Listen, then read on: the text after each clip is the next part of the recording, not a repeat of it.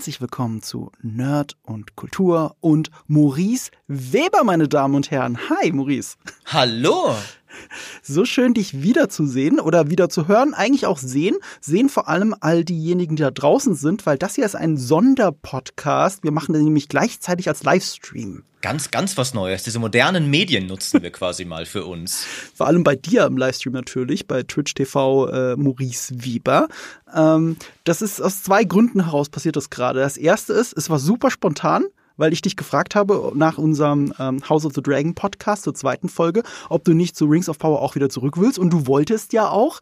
Und dann haben wir gedacht, okay, aus Zeitgründen wird es schwierig, aber wenn wir einfach um siebzehn Uhr die Podcast-Aufnahme zusammenlegen mit deinem Livestream, dann haben wir ja eine Win-Win-Situation auf einmal hergestellt. Richtig, richtig. Ähm, weil sonst, man muss sagen, Herr der Ringe ist ein bisschen unfreundlich für Content-Creator in seinem Erscheinungstermin, Donnerstagabend, Nacht, weil du hast halt dann nur noch Freitag, um es zu schauen und mhm. zu bearbeiten, bevor halt dann, wenn du das Wochenende noch live sein willst, und das willst du, ähm, während halt House of the Dragon ist viel entspannter. Das kommt so montags, ja, unser Podcast, ne, Dienstag, Mittwoch, passt ja, mhm. irgendwie im Laufe der Woche wäre super. Und Rings of Power war so, okay, wir müssen jetzt Freitag schauen, Livestream, weil ich hab, hab's als Watchparty gemacht, Podcast aufnehmen und der Podcast muss ja auch noch geschnitten werden. Und deswegen, ja.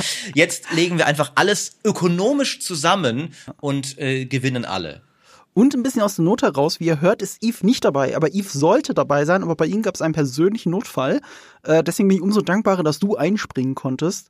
Ähm, ausgerechnet Eve, weil er ist ja der, der am meisten Bedenkzeit über die Serie von uns allen hatte. Das er stimmt. hat sie schon vor einer Woche gesehen und wir gerade bis vor zehn Minuten. Das ist jetzt, ähm, sehr, das ist jetzt sehr mit, also authentisch, möchte man sagen. Ähm, ja. Die eine Sache, die mich etwas besorgt, ähm, ich habe es ein bisschen im Stream gemacht, ich hatte noch nicht Zeit, jetzt all meine Tolkien-Wikis zu wälzen, um nochmal jeden einzelnen Lore-Punkt, okay, ich habe ein paar, haben wir live gemacht, wie akkurat ist das? Mhm. Nicht zu allen. Man mag mir verzeihen, wenn mein altes Gedächtnis mit den ein oder anderen Streich spielt. Ich glaube, die wichtigsten Sachen habe ich mir aber angeschaut. Ähm, aber wir haben frische, leidenschaftliche Eindrücke auf jeden Fall jetzt. Ey, du, ich habe ja eigentlich gar keine Ahnung vom Herr der Ringe-Lore. Ähm, ich habe mir vor der Aufnahme, habe ich mich durch Videos gewälzt und habe währenddessen, ich habe ich hab gefühlt drei Stunden oder vier Stunden das Ganze geschaut, weil ich wirklich parallel, also nicht nur mitgeschrieben habe, über was wir heute reden wollen, sondern auch Sachen recherchiert, schnell nachgeschaut und so weiter. Und wir haben natürlich den Vorteil der Schwarmintelligenz. Also nicht das nur stimmt. deine Intelligenz, Maurice, sondern deine, wie nennst du sie, Weberknechte? Richtig. Die, die, deine Community da draußen wird sich auskennen. Meine kann Schergen, live einschalten. Meine Minions. Also wir werden keinen absoluten Quatsch verzapfen, weil die Schwarmintelligenz uns dann hoffentlich rettet. Und es gibt so ein paar Sachen, da, da habe ich, ich habe viele Fragezeichen im Skript. Also wirklich Sachen, über die man dann reden muss. Aber bevor wir jetzt über die Folgen selbst reden, es sind ja zwei Folgen rausgekommen, jeweils über eine Stunde, also ordentlich Material, eine große Folgenbesprechung. Lass uns doch mal ganz kurz darüber reden, wo wir herkommen. Also was, was ist unser Bezug zu Herr der Ringe? Nur damit ihr unseren Geschmack da ein bisschen einordnen könnt. Weil das ist bei dir ja auch eine größere Geschichte, Maurice, oder? Das stimmt. Ähm, bei mir, äh, ich bin tatsächlich ursprünglich Ketzerkind, äh, also habe Herr der Ringe tatsächlich über die Filme und nicht die Bücher kennengelernt, als ich zehn war, der erste Film, ähm, und habe dann als Elfjähriger die Bücher zwischen Film eins und Film zwei gelesen und war so begeistert, dass ich mich seitdem vor allem auch sehr im Herr der Ringe Spielekosmos rumtreibe und jahrelang mhm. Schlacht um Mittelerde gemoddet habe. Wir waren sogar lange Zeit die größte Mod für Schlacht um Mittelerde, die Edein-Mod, falls euch das was sagt. Ähm, und äh, war nervös neugierig auf die Serie, sagen mhm. wir mal so.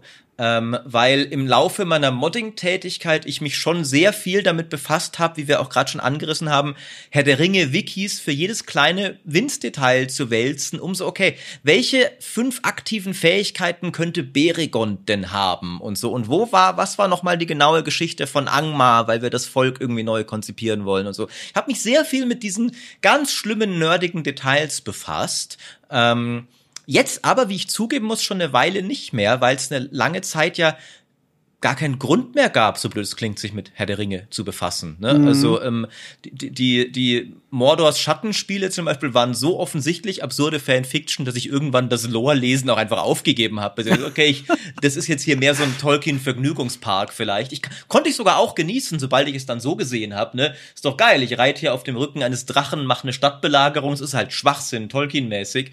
Mhm. Ähm, aber jetzt sind wir halt mal wieder wirklich an dem Punkt, wo, wo Herr der Ringe wieder ein, ein größeres Ding gerade wird. Ähm, und du, Marco, dem allem kannst du jetzt entgegensetzen, ja, pfeif dich, ich habe Peter Jackson schon mal getroffen. Das ist, was ich wollte jetzt nicht direkt angeben. Ja, damit, komm aber doch, wolltest du. Komm jetzt, komm mir doch nicht so. Seit wann bist du denn bitte bescheiden, Marco? Ja, das, das, das dichtest du mir jetzt an, weil als wir unseren dreistündigen Herr der Ringe-Cast bei Nerd und Kultur gemacht haben, äh, dann habe ich dich anmoderieren wollen, direkt am Anfang mit der größte Herr der Ringe-Fan, den ich kenne. Und dann ist, bin ich währenddessen, habe ich das sofort verschluckt und habe mich lachend daran erinnern müssen. Aber Moment mal, du kennst ja Peter Jackson. Und dann ist es ja Quatsch, dann ist nicht Maurice der größte Harry-Fan, den ich kenne. Ich kenne ja Peter Jackson. Ich muss immer noch drüber lachen. Und ja, ich sehe ja. seh mit großer Verzögerung, aber ich sehe dein eingeschnapptes Gesicht. Es ähm, ist ganz schlimm. Es ist ganz schlimm. Aber es, äh, diese Anekdote hilft mir tatsächlich, um zu erzählen, wie sehr ich Herr der Ringe liebe und gleichzeitig keine Ahnung davon habe. Okay. Ich bin auch so ein Ketzer wie du. Ich bin auch erst durch die Filme dazu gekommen. Ich würde sogar behaupten, ich habe den ersten Film gesehen. Und ich sag mal so, das war nicht im Kino. Und es war auf äh, mehrere Discs verteilt und so. Es war kein Ideal Umstände, um es mal so zu nennen. Hab das gesehen und fand es nur gut. Ich war gar nicht so, so überwältigt davon. Und dann habe ich die zwei Türme gesehen. Also erst ein Jahr später.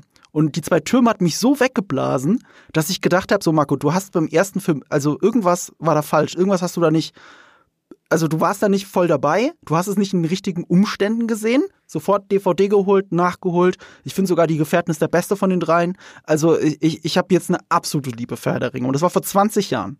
Na, das ist jetzt zwanzig Jahre her. Und ich saß vor Peter fucking Jackson in, in L A bei einem Interviewtermin zu Mortal Engines, den er produziert hat. Auch zusammen mit, ähm, nicht mehr, Fran Walsh war nicht dabei, Philippa Boyens war dabei. Also die andere, seine Co-Autorin für Herr der Ringe.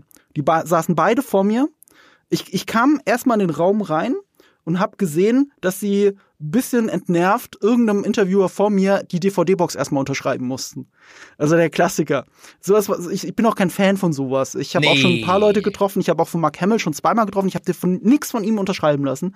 Ich bin kein Fan davon. Ich sammle keine Autogramme. Das ist mir gar nicht so wichtig. Ähm, und ich weiß, dass das die Leute teilweise abfuckt, je nachdem. Und das war so ein Moment, ja? Also wo Peter Jackson, ich meine, es war morgens, hat auch nicht so, wirkte nicht so motiviert. Und dann musste er das Ding unterschreiben, zum hundertsten Mal wahrscheinlich. Und dann habe ich noch mal ein Interview mit ihm gehabt. Da habe ich ihn übrigens auch auf die Serie angesprochen. Und er hat noch mal in meinem Interview erklärt, dass er noch nichts mit der Serie zu tun hat. Und die sollen ihm nur die Drehbücher rüberschicken, er liest gerne drüber. Der hat das in meinem fucking Interview auch noch mal gesagt. Das ist bis heute nie passiert. Egal. Äh. Auf jeden Fall hat mir dieses Interview geführt. Es war ein schönes Interview, habe mich sehr gefreut. Wollte ihm was aus der Nase ziehen, ob er doch jetzt endlich Tim und Struppi macht. Er wollte nicht sagen, was er gerade macht. Jetzt wissen wir, es war die Beatles-Doku zu der Zeit. Das war ja noch im Geheimen in seinem Keller, in, in seiner Wohnung, weil er so ein großer, also neben Herr der Ringe halt ein großer Beatles-Fan ist. Und ich, ich, ich, die Kamera ist aus. Ich gehe zu ihm und zu Philippa Boyens und ich sag den beiden, also ich bin YouTuber, ich habe einen YouTube-Channel mit einem sehr großen Star-Wars-Fokus. Und ich liebe Star Wars. Aber selbst ich schaue nicht jedes Jahr Star Wars. Passiert nicht. Dafür kenne ich es so auswendig. Habe ich meine Kindheit so oft gemacht. Habe es teilweise täglich gesehen. Aber seit ich Herr der Ringe kenne, seit zwanzig Jahren, gucke ich jedes Jahr alle drei Herr der Ringe-Filme. Das ist Pflicht. Ich liebe diese Filme so sehr und habe das ihnen gesagt. Und die haben sich so gefreut in dem Moment.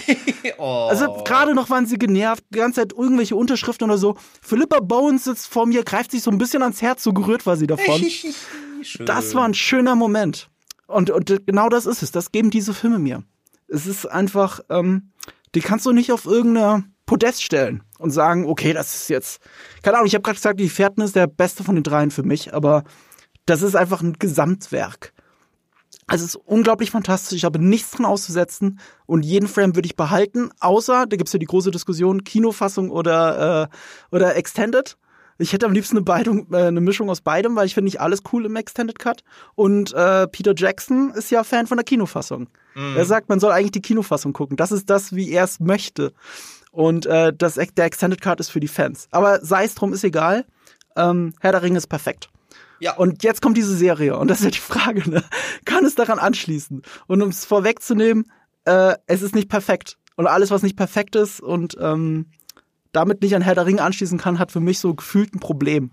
Und das, das, das, ab dann wird's schwierig. Ich habe ein Video dazu gemacht ähm, auf Nerdkultur, das irre gut abgegangen ist, fast eine halbe Million Views. Das äh, war nicht so berechnet, es war nicht so aus. Ich hätte nicht gedacht, dass es so gut einschlägt. Es hatte auch den sehr polemischen, aber ernst gemeinten Titel: Warum sieht die Serie so billig aus?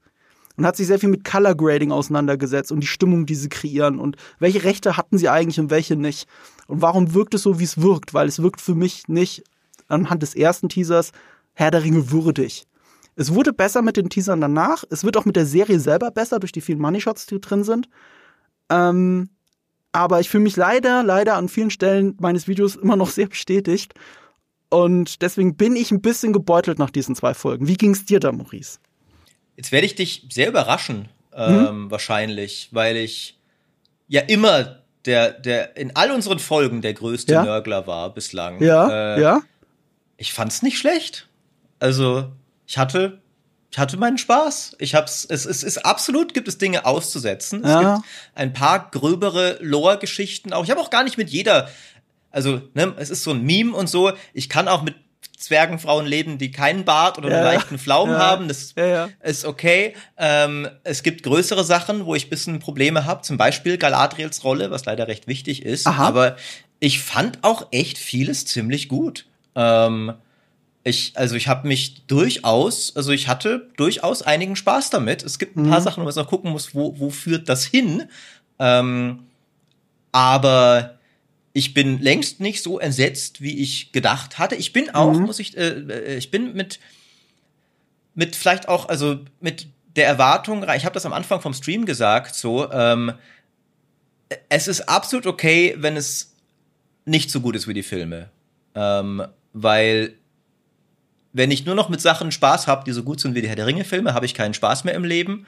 Ähm, es ist natürlich ein, ein hohes Erbe, dem sie nachfolgen müssen. Das hat nicht mal Peter Jackson selbst seither geschafft, weil seine mhm. eigenen Hobbit-Filme haben das, also ehrlich gesagt, also ich fand diese zwei Folgen jetzt um Längen besser als aller mindestens den dritten Hobbit-Film.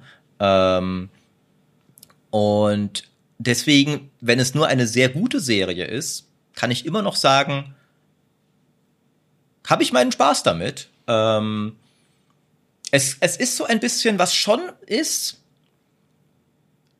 ich habe mich am Anfang sehr abgeholt gefühlt tatsächlich. Also ich ja. fand so die, ich fand ähm, die, die, ich fand, sie haben auch am Anfang ein bisschen Malen nach Zahlen schon gemacht, ne? Mhm. Fünf Minuten epischer Flashback zum Kampf gegen den großen Feind damals, äh, dann ein bisschen Auenland, dann kommen mhm. wir allmählich in irgendeine Taverne und ein paar Elben kommen und so. Ähm, Das Gefühl, in Mittelerde zu sein, ging mir im Lauf der zweiten Folge irgendwie so wieder etwas flöten. Ja. Ähm, und trotzdem waren da auch coole Sachen drin. Also ich bin, ich weiß nicht so, also, aber ich bin jetzt durchaus so, ich werde weiter gucken und bin jetzt nicht entsetzt, sagen wir so. Äh, weiter gucken werde ich auch. Ich bin auch nicht entsetzt. Du, ich bin eigentlich genau deiner Meinung. Ich habe nur eine andere Konsequenz daraus. Oh, okay. Ich bleib, ich sag, es ist auch, es ist nicht schlecht. Aber nicht schlecht, das fiel mir viel zu wenig für Herr der Ringe. Also viel zu wenig. Und ich hatte, ich war ja super kritisch in meinem Video, das ja schon ein paar Monate alt ist. Und äh, ich war gerade in den letzten Wochen sehr aufgeschlossen, weil die ersten Reviews ja eingetrudelt sind, die ersten Ersteindrücke, die waren wie, wie so oft aber auch bei geladenem Premierenpublikum relativ gut. Dann meldet sich Eve, der leider nicht hier sein kann, bei mir und sagt, hey, das war mir richtig gut gefallen und besser als House of the Dragon. Und dann dachte ich, okay, jetzt, äh, now we're talking. Vor allem, weil Eve ja auch sonst eher so auf der Nörgelfront ja. gerne mal ist. Ne? Ich sag das ja jemand, als der da sein Waffenbruder oft ist, aber äh, ist ja auch so, ne? Star Wars war, ist jetzt mhm. doof und Game of Thrones war doof am Ende und sowas. Mhm. Äh, und das hat mir auch so, okay, ähm, das, das hat mich überrascht. So. Ja. Äh. ja, genau, genau, genau. Und er findet ja House of the Dragon gut. Es ist nicht so, dass er, also er, er sagt sogar nach der zweiten Folge, dass er so richtig im Hype wieder ist von Game of Thrones. Und dann sagt er mir, er findet Rings of Power noch besser. Und dann dachte ich so, okay, okay, jetzt. Und er hat es dir auch gesagt und du warst dann auch schon ja. gehypt, ne? Also wir, wir durften es ja im Podcast letztes Mal nicht sagen, aber als der Podcast aus war, hat er es dir ja gesagt und du warst sofort aus, au, außer Rand und Band. Und ich sag dir sogar noch was. Ich habe die Folgen ja gerade erst, die beiden, gesehen. Aber heute Morgen beim Aufstehen habe ich versehentlich, ich wollte nur mal reingucken, fünfzehn Minuten geschaut. Und diese fünfzehn Minuten, also das ist der ganze Anfang mit Galadriel in der Höhle. Ähm, ich war begeistert von diesen fünfzehn Minuten. Ich habe ja. gedacht, okay, die sieht geil aus. Ich finde Galadriel toll. Ich mag diese ersten fünfzehn Minuten richtig gerne. Und ab dann ist es aber so ein Downfall für mich. Und aus einem, aus einem ganz bestimmten Grund. Ich erwische mich sehr oft dabei, dass ich mich nicht in Mittelerde fühle. Mhm. Ich sehe sehr oft... Da sind die Money-Shots vorbei, das ist alles in den ersten fünfzehn Minuten, dass dann sehr oft Leute rumstehen, die total soapige Dialoge miteinander haben. Und, und dann bin ich Moment, dann bin ich einfach nicht mehr bei Jackson, ich bin nicht mehr bei dem Gefühl, das ich von Herr der Ringe habe. Ich habe das Gefühl, ich sehe einfach zwei Schauspielern in Plastikrüstungen zu, wie sie einen doofen, hochtrabenden Dialog miteinander haben. Und ich war wirklich so detached emotional. Und habe dabei noch meine Notizen gemacht, auf Pause gedrückt, viele Szenen zweimal geguckt. Einfach, weil ich in, weil ich geistig so abgeschweift bin, dass ich gedacht habe, nee, du tust der Serie gerade Unrecht, musst du mal zurückspringen, du musst dir die Szene nochmal angucken. Also es war wirklich schwierig für mich, das durchzuziehen, die zwei Folgen. Natürlich werde ich das weiterschauen. Natürlich ist es nicht schlecht. Aber bei Hobbit zum Beispiel, da bin ich zu äh, den ganzen zwei Stunden Laufzeit oder so pro Film, bin ich halt in Mittelerde. So, also die finde ich auch nicht super, super gut. Und man sieht, ähm, wie sie Peter Jackson geknechtet haben mit diesen Filmen. Ne, da hat er ja auch nicht so viel damit zu tun, wie man denkt, mit dem Ergebnis. Ähm, aber ich war zwei Stunden lang in Mittelerde pro Film. Und das bin ich hier nicht. Mhm. Und das macht mich richtig traurig, ehrlich gesagt. Wir können ja derweil mal, wenn wir hier schon den Live-Podcast haben, liebe Mods, vielleicht könnt ihr auch mal eine Umfrage machen, wie den Leuten oh ja. die Serie gefallen hat. Weil wir haben ja gerade mhm. jetzt ja tausend Leute, die zugucken, die die Serie gerade mit mir geschaut haben. Ja, sehr schön. Ich habe auch sehr gespaltene, ähm, äh, sehr gespaltene Meinungen gesehen. Ähm, ich stimme dir so zum Teil zu. Ich glaube, ich ja. sehe es sogar weniger eng als du. Mhm. Ähm, weil ich, ich weiß, was du meinst mit diesem sehr sub... Ich, wir können ja mal im, im Versuch, im Lauf dieses Podcasts dieses Gefühl ein bisschen genauer festzunageln. Warum, wann fühlt man sich in Mittelerde, wann nicht. Ähm, ich fand schon, dass es auch später noch, also du hast es so schön ähm, Money Shots äh, genannt. Ich finde, mhm. es gibt schon auch später ein paar richtig geile. Also ja. als zum Beispiel, als er dann das erste Mal in Khazad Dûm ist. Und es ja. ist nicht dieses abgerissene, kaputte, zerstörte Zwergenreich, sondern ja. es ist eine, eine blühende, mächtige Zwergenmetropole, ähm, wo du im Herr der Ringe eigentlich gar nie gewusst hast, Moment, war das mal eine Stadt, wo jemand mhm. gelebt hat? Die besteht doch nur aus einer einzigen, riesigen, unpraktischen Säulenhalle. Wie hat denn da jemand je gehaust? Und jetzt sieht mhm. man hier so richtig, Alter, wie geil ist das denn? Und also die, die ganzen Städte fand ich eigentlich alle geil. Also Lindon, Eregion, ähm, Khazad Dûm, das fand ich richtig, richtig gut. Du sagst das richtige Beispiel, Khazad Dûm. Hast recht, ne? Oh, oh, du siehst mal belebt, ist doch schön, ne? Das ist auch mein erster Gedanke. Und mein zweiter Gedanke ist, warum fühlt es sich trotzdem so fremd an? Weil die Musik von Bear McCreary, und das ist ein super Komponist, ich könnte dir unter Folter keinen einzigen Ton wiedererkennen. So, er muss ja nicht James Newton Howard, äh, wenn man Howard Shore, Howard Shore war's. Er muss ja nicht Howard Shore nachmachen. Das muss ja nicht sein. Aber ich höre kein einziges Thema raus, das ich wiedererkennen würde. Mhm. Und wenn ich Khazad Dûm sehe, habe ich halt sofort Howard Shore im Ohr. So, weißt, tausch da die Musik in der Szene aus und dann habe ich Herr der Ringe-Feelings. Das ist natürlich eine Frage, ob das eine künstlerische Entscheidung ist oder ob es eine rechtliche Entscheidung ist, weil es gibt da widersprüchliche Angaben, die, die, die äußern sich ja nicht. Howard Shore soll mal mitgearbeitet haben, wird nicht gecredited. Howard Shore ist auch in, in den Opening, ne? Also der ist, der wird erwähnt. Ähm ne, im Opening wird McCreary gewähnt, nur als Musik. Aber irgend, also man, mir haben Leute gesagt, ich habe ihn auch nicht gesehen, mir wurde gesagt, ja. er sei irgendwie erwähnt worden. Ah, vielleicht, ich habe nicht alle Credits gelesen, ich habe nur gesehen, Music by Bear McCreary. Das habe ich auch gesehen, genau. Vielleicht stand da irgendwo noch Title oder Dingsbums-Melodie äh, von Howard Shore. Das kann sein. Ähm, das habe ich nicht gesehen. Ähm, aber ich habe nichts wiedererkannt von, von Howard Shore. Ich habe nichts wiedererkannt. Nee, ich auch nicht. Ähm, es wird gesagt, ähm, es war nur das Main-Theme von ihm. Ähm, Was ist das Main-Theme? Was ist das Main-Theme? Ist das das in den Opening-Titles? Das, das Intro, glaube ich, ja. Echt? Das ist von Howard Shore? Also... Ich fand aber tatsächlich, ich fand die Khazad Dûm-Musik ziemlich geil. Äh, die war... Ich weiß nicht. Ich habe da sogar schon ein bisschen was wiedererkannt, so diese dunklen, dunklen Choraltöne ja. da. Das war schon so ein bisschen wie diese, als sie, als sie zur Brücke rennen, glaube ich, ist es doch ähnlich. Die, nee, das, die Brücke ist anders. Aber es, es gibt auch in, in Khazad Dûm, in Herr der Ringe, gibt es doch so dieses mhm. dunkle, summende. Um, ich meine, die um, Musik in Herr der Ringe in Khazad Dûm, die ist natürlich eine Mischung aus Düstern und äh, dieses, dieses fast schon melanchol- dieses melancholische, als Gandalf stirbt. Ne? Mhm. Also wenn ich an Musik von Khazad Dûm denke, denke ich daran, wie Gandalf stirbt. Und was dann das melancholisch verarbeitet wird, diese Trauer. Ähm, das sind Sachen, die ich dann drin habe. Das kannst du natürlich nicht sofort reinbringen, aber ich hätte so diese Trommelschläge erwartet oder so, weißt das du, stimmt, irgendwas, ja. was mich sofort da abholt. Und, und das ist alles hier nicht der Fall. Also zumal Howard Shore dabei ist, ähm, ist immer eine rechte Frage, aber Legendary Pictures ist, glaube ich, mit an Bord. Das heißt, sie haben eigentlich ein paar Rechte. Ähm, es kann aber sein, dass die Musik selber wirklich eins zu eins bei Warner T V liegt oder sowas und diese haben dann wieder nichts mit der Serie zu tun. Rechtlich ist das super schwierig. Super, super schwierig. Das ist mir alles klar. Ähm, ja, Gandalf stirbt. Standard, ja, ja, lieber Chat. Er stirbt. Er, es ist ja inszeniert als, er ist gestorben und später stellt sich raus, er ist nicht gestorben, Leute. Muss ich das euch jetzt echt erklären. Ja, also, äh, derweil haben wir ja. die Resultate der Abstimmung tatsächlich. Äh, hm? fünfundvierzig Prozent sagen gut, zweiunddreißig Prozent hm? sagen sehr gut, dreizehn Prozent sagen na ja, fünf Prozent mies und fünf Prozent meh.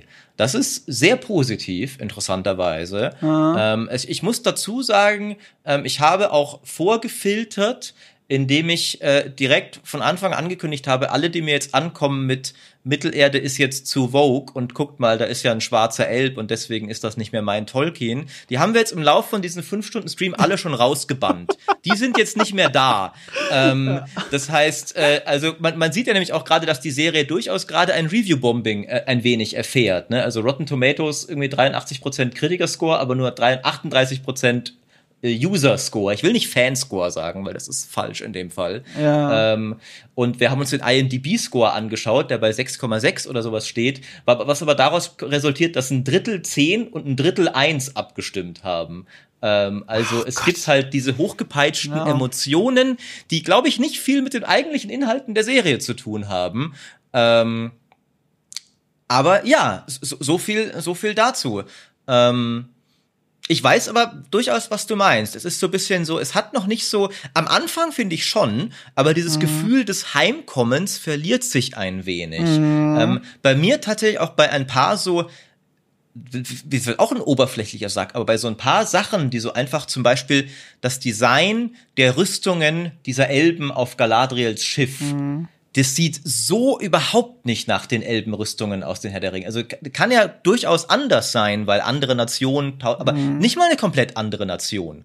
Lindon war ja eine der Mächte, die im letzten Bündnis gekämpft haben. Also das, die sollten viel mehr nach denen aussehen, diese ähm, verschnörkelten, furchenhaften Brustpanzer und so und nicht diese komischen, komplett glatt gebügelten weißen Rüstungen. Das waren so so einzelne Details. Ja, verdammt, das sieht jetzt für mich, das ist nicht Der, die optische Assoziation von Elben in Mittelerde, die ich habe, während zum Beispiel die Zwerge, finde ich, sahen super geil aus. Äh, die, finde ich, waren richtig cool. Sogar mit Buchdetails mhm. wie Gesichtsmasken mhm. und so. Es lebt halt immer noch sehr, also auch wenn sie nicht so viel aus den Filmen verwenden, ähm, es lebt halt sehr davon, ne, von dem Zwergendesign, das sich Jackson ausgedacht hat und seine Crew.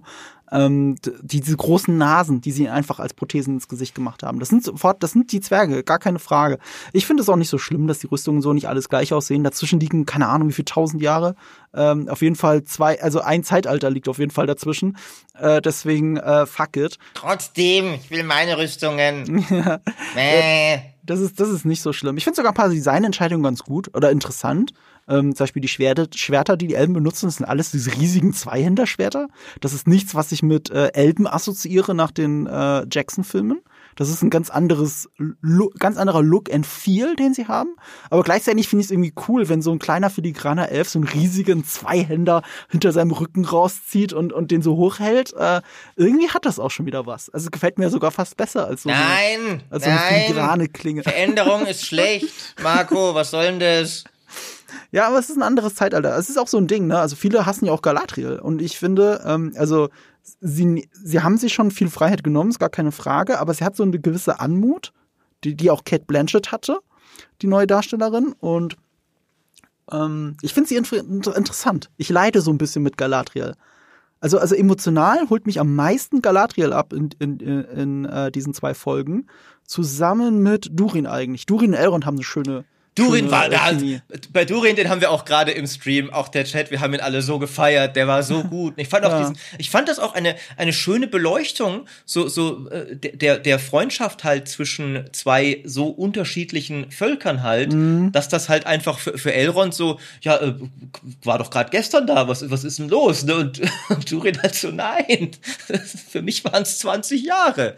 Ähm, Das fand ich einen schönen Aspekt, so der der immer gar nicht so beleuchtet wird. Bei bei Galadriel bin ich sehr zwiegespalten, ähm, weil auf der einen Seite ist da mehr von der Lore Galadriel drin, als, glaube ich, die meisten selbsternannten Tolkien-Puristen denken, mhm. weil dann oft rauskommt, die haben eigentlich, die kennen eigentlich nur die Filmgestalt und haben eigentlich ja. keine Ahnung, wovon sie reden. Und tatsächlich war Galadriel auch schon früher ähm, starrsinnig, stur, rebellisch, Mhm. Ähm, hochgewachsen, athletisch, nicht unbedingt eine eine Soldatin, aber sehr wohl halt nicht unbedingt immer nur die fragile Zauberin, ähm, stolz und ein wenig auch machtgierig. Ähm, ich finde tatsächlich eher ein bisschen schade, dass sie die die echte Lore Galadriel hier wiederum ein bisschen vereinfachen. Ähm, Weil die echte Lore Galadriel ist nicht nach Mittelerde, um ihren Bruder zu rächen, sondern mhm. weil sie ein eigenes Land regieren wollte. Und die echte Lore Galadriel hat auch nicht diesen äh, die die Gnade der Valar ausgeschlagen, nur weil sie noch irgendwie ein Business mit Sauron hatte, sondern auch da, weil sie zu stolz war, um um mhm. Vergebung zu bitten. Ähm, das heißt, tatsächlich haben sie das so ein bisschen vereinfacht. Ja. Und gleichzeitig ist aber ihre, was mich am meisten so ein bisschen stört, um jetzt auch mal den Lore-Puristen raushängen zu lassen, ist die Position von Galadriel als diese rebellische Einzelgängerin, die irgendwie zehn Soldaten hat und die desertieren sie dann auch. Mhm. Ähm, zum, im zweiten Zeitalter sollte Galadriel eigentlich schon eine der einflussreichsten Elbinnen sein. Mhm. Und äh, es ist sogar in der Lore so, dass Gil-Galad seinen Königsposten zum Teil ihr verdankt. Nicht umgekehrt. Ähm, Und eigentlich hätte Galadriel auch schon einen geliebten Strich Ehemann. Ehemann. Äh, also ich, sie, sie heiratet ihn, glaube ich, ungefähr zu dieser Zeit. Das ist alles nicht so hundert Prozent sicher. Ich kann's dir sagen, ich kann's dir sagen. Okay. Auf jeden Fall vorher. Okay. Weil, und da siehst du, wie detached die Serie vom eigentlichen Lore ist, aber das finde ich auch nicht schlimm. Ich bin ja kein Lore-Veteran, was äh, äh, Herr der Ringe angeht. Ähm, und zwar einer der Handlungsorte, nämlich, äh, jetzt lass mich kurz nachschauen, welcher es war, die äh, das Reich der Elbenschmiede, wie sie es genannt haben, Eregion. Eregion. Das hat Galadriel mit ihrem Ehemann gegründet. Stimmt, ja. Und deswegen kann das ja schon nicht sein. Also das ist ja theoretisch klar, sie haben es nur nicht erzählt, die hat noch irgendwo einen Ehemann sitzen, der auf sie wartet. Ja, so ein Blödsinn. Also das ist halt eine andere Figur einfach, Galadriel zu diesem Zeitpunkt. Und deswegen hat das, haben sie das halt ausgeblendet. Aber das sind Sachen, weißt du, Jackson hat das ja auch gestraft und gerafft und anders gemacht. Das ist, das ist überhaupt nicht mein Problem. Wie gesagt, ich finde Galadriel äh, sogar eine der interessantesten Figuren. Auch wenn sie sehr simpel ist. Also sehr simpel, rachegetrieben, aber schön und einfach etabliert mit dem Kind, das dann den großen Bruder hat. Weißt du was, innerhalb von fünf Minuten verstehst du, warum sie ihren Bruder liebt und warum sie ihn nicht loslassen kann.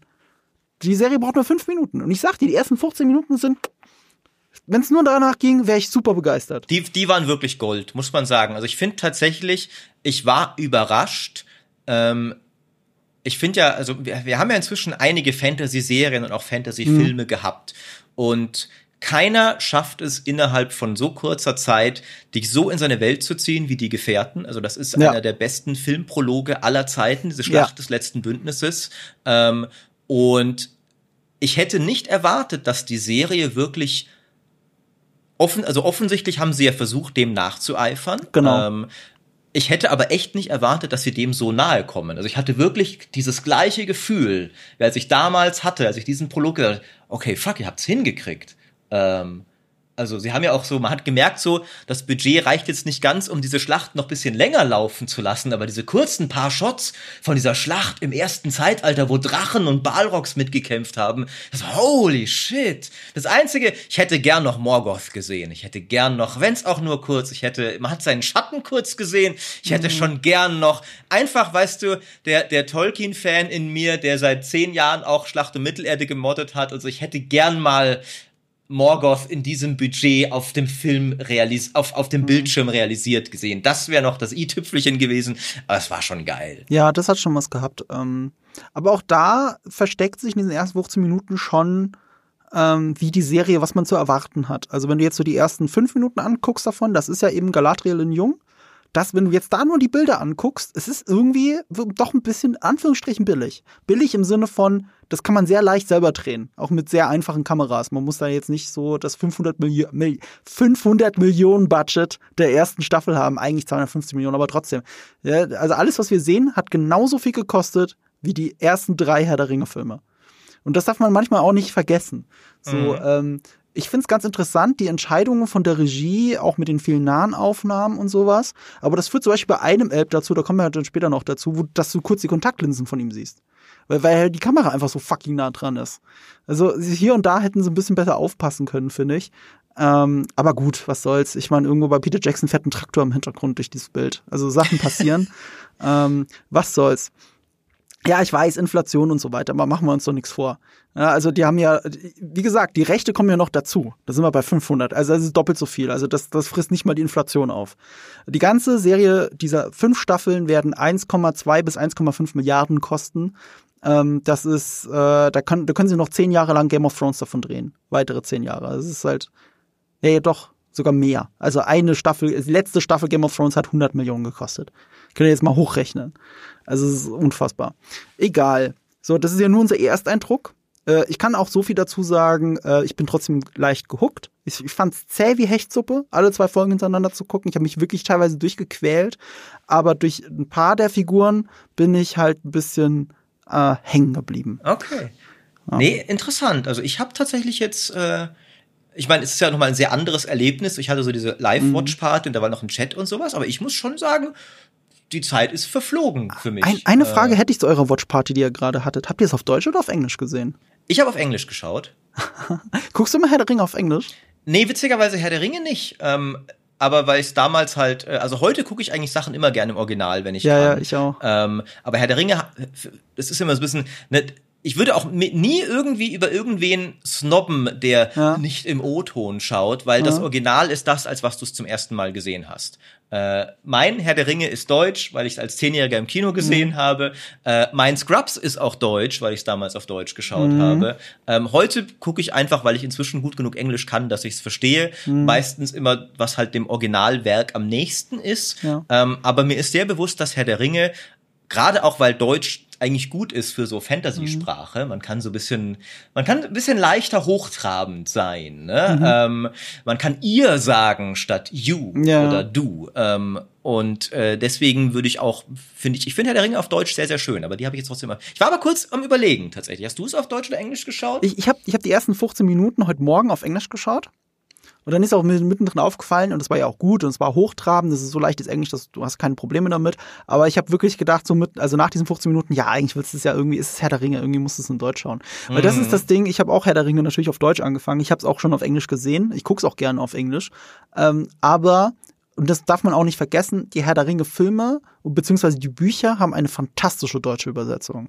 Mhm. Ja, und ich bin ja auch so ein Purist, der Game of Thrones und ähm, Ähm, House of the Dragon und sowas, ich, ich würde das auch immer auf Englisch gucken, gerade bei Game of Thrones.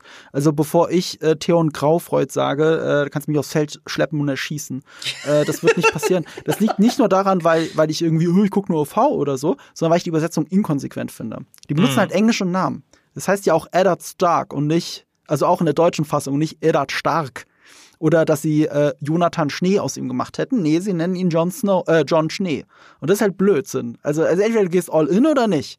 Und das machen sie halt nicht. Sie machen halt so einen Mischmasch aus, sie machen halt einen Denglisch draus. Und damit mhm. wir auch nicht so doof sind, die Namen richtig zu lesen, tauschen sie bei Lannisters den Vokal aus, machen aus dem A ein E. Ja, so, also das sind, das sind alles Sachen, die, die, die nerven mich halt. Und bei Herr der Ringe, ob du jetzt Bilbo Baggins sagst oder Bilbo Beutlin, das funktioniert ja beides fantastisch. Es ist sogar be- besser, ne, im Deutschen dann auch wirklich dann zu sagen, dann wird es halt ganz übersetzt. Mhm. Äh, Herr der Ringe hat natürlich auch noch den großen Luxus, dass tatsächlich an der ursprünglichen Übersetzung ja der Autor tatsächlich genau. Input gegeben hat, ja.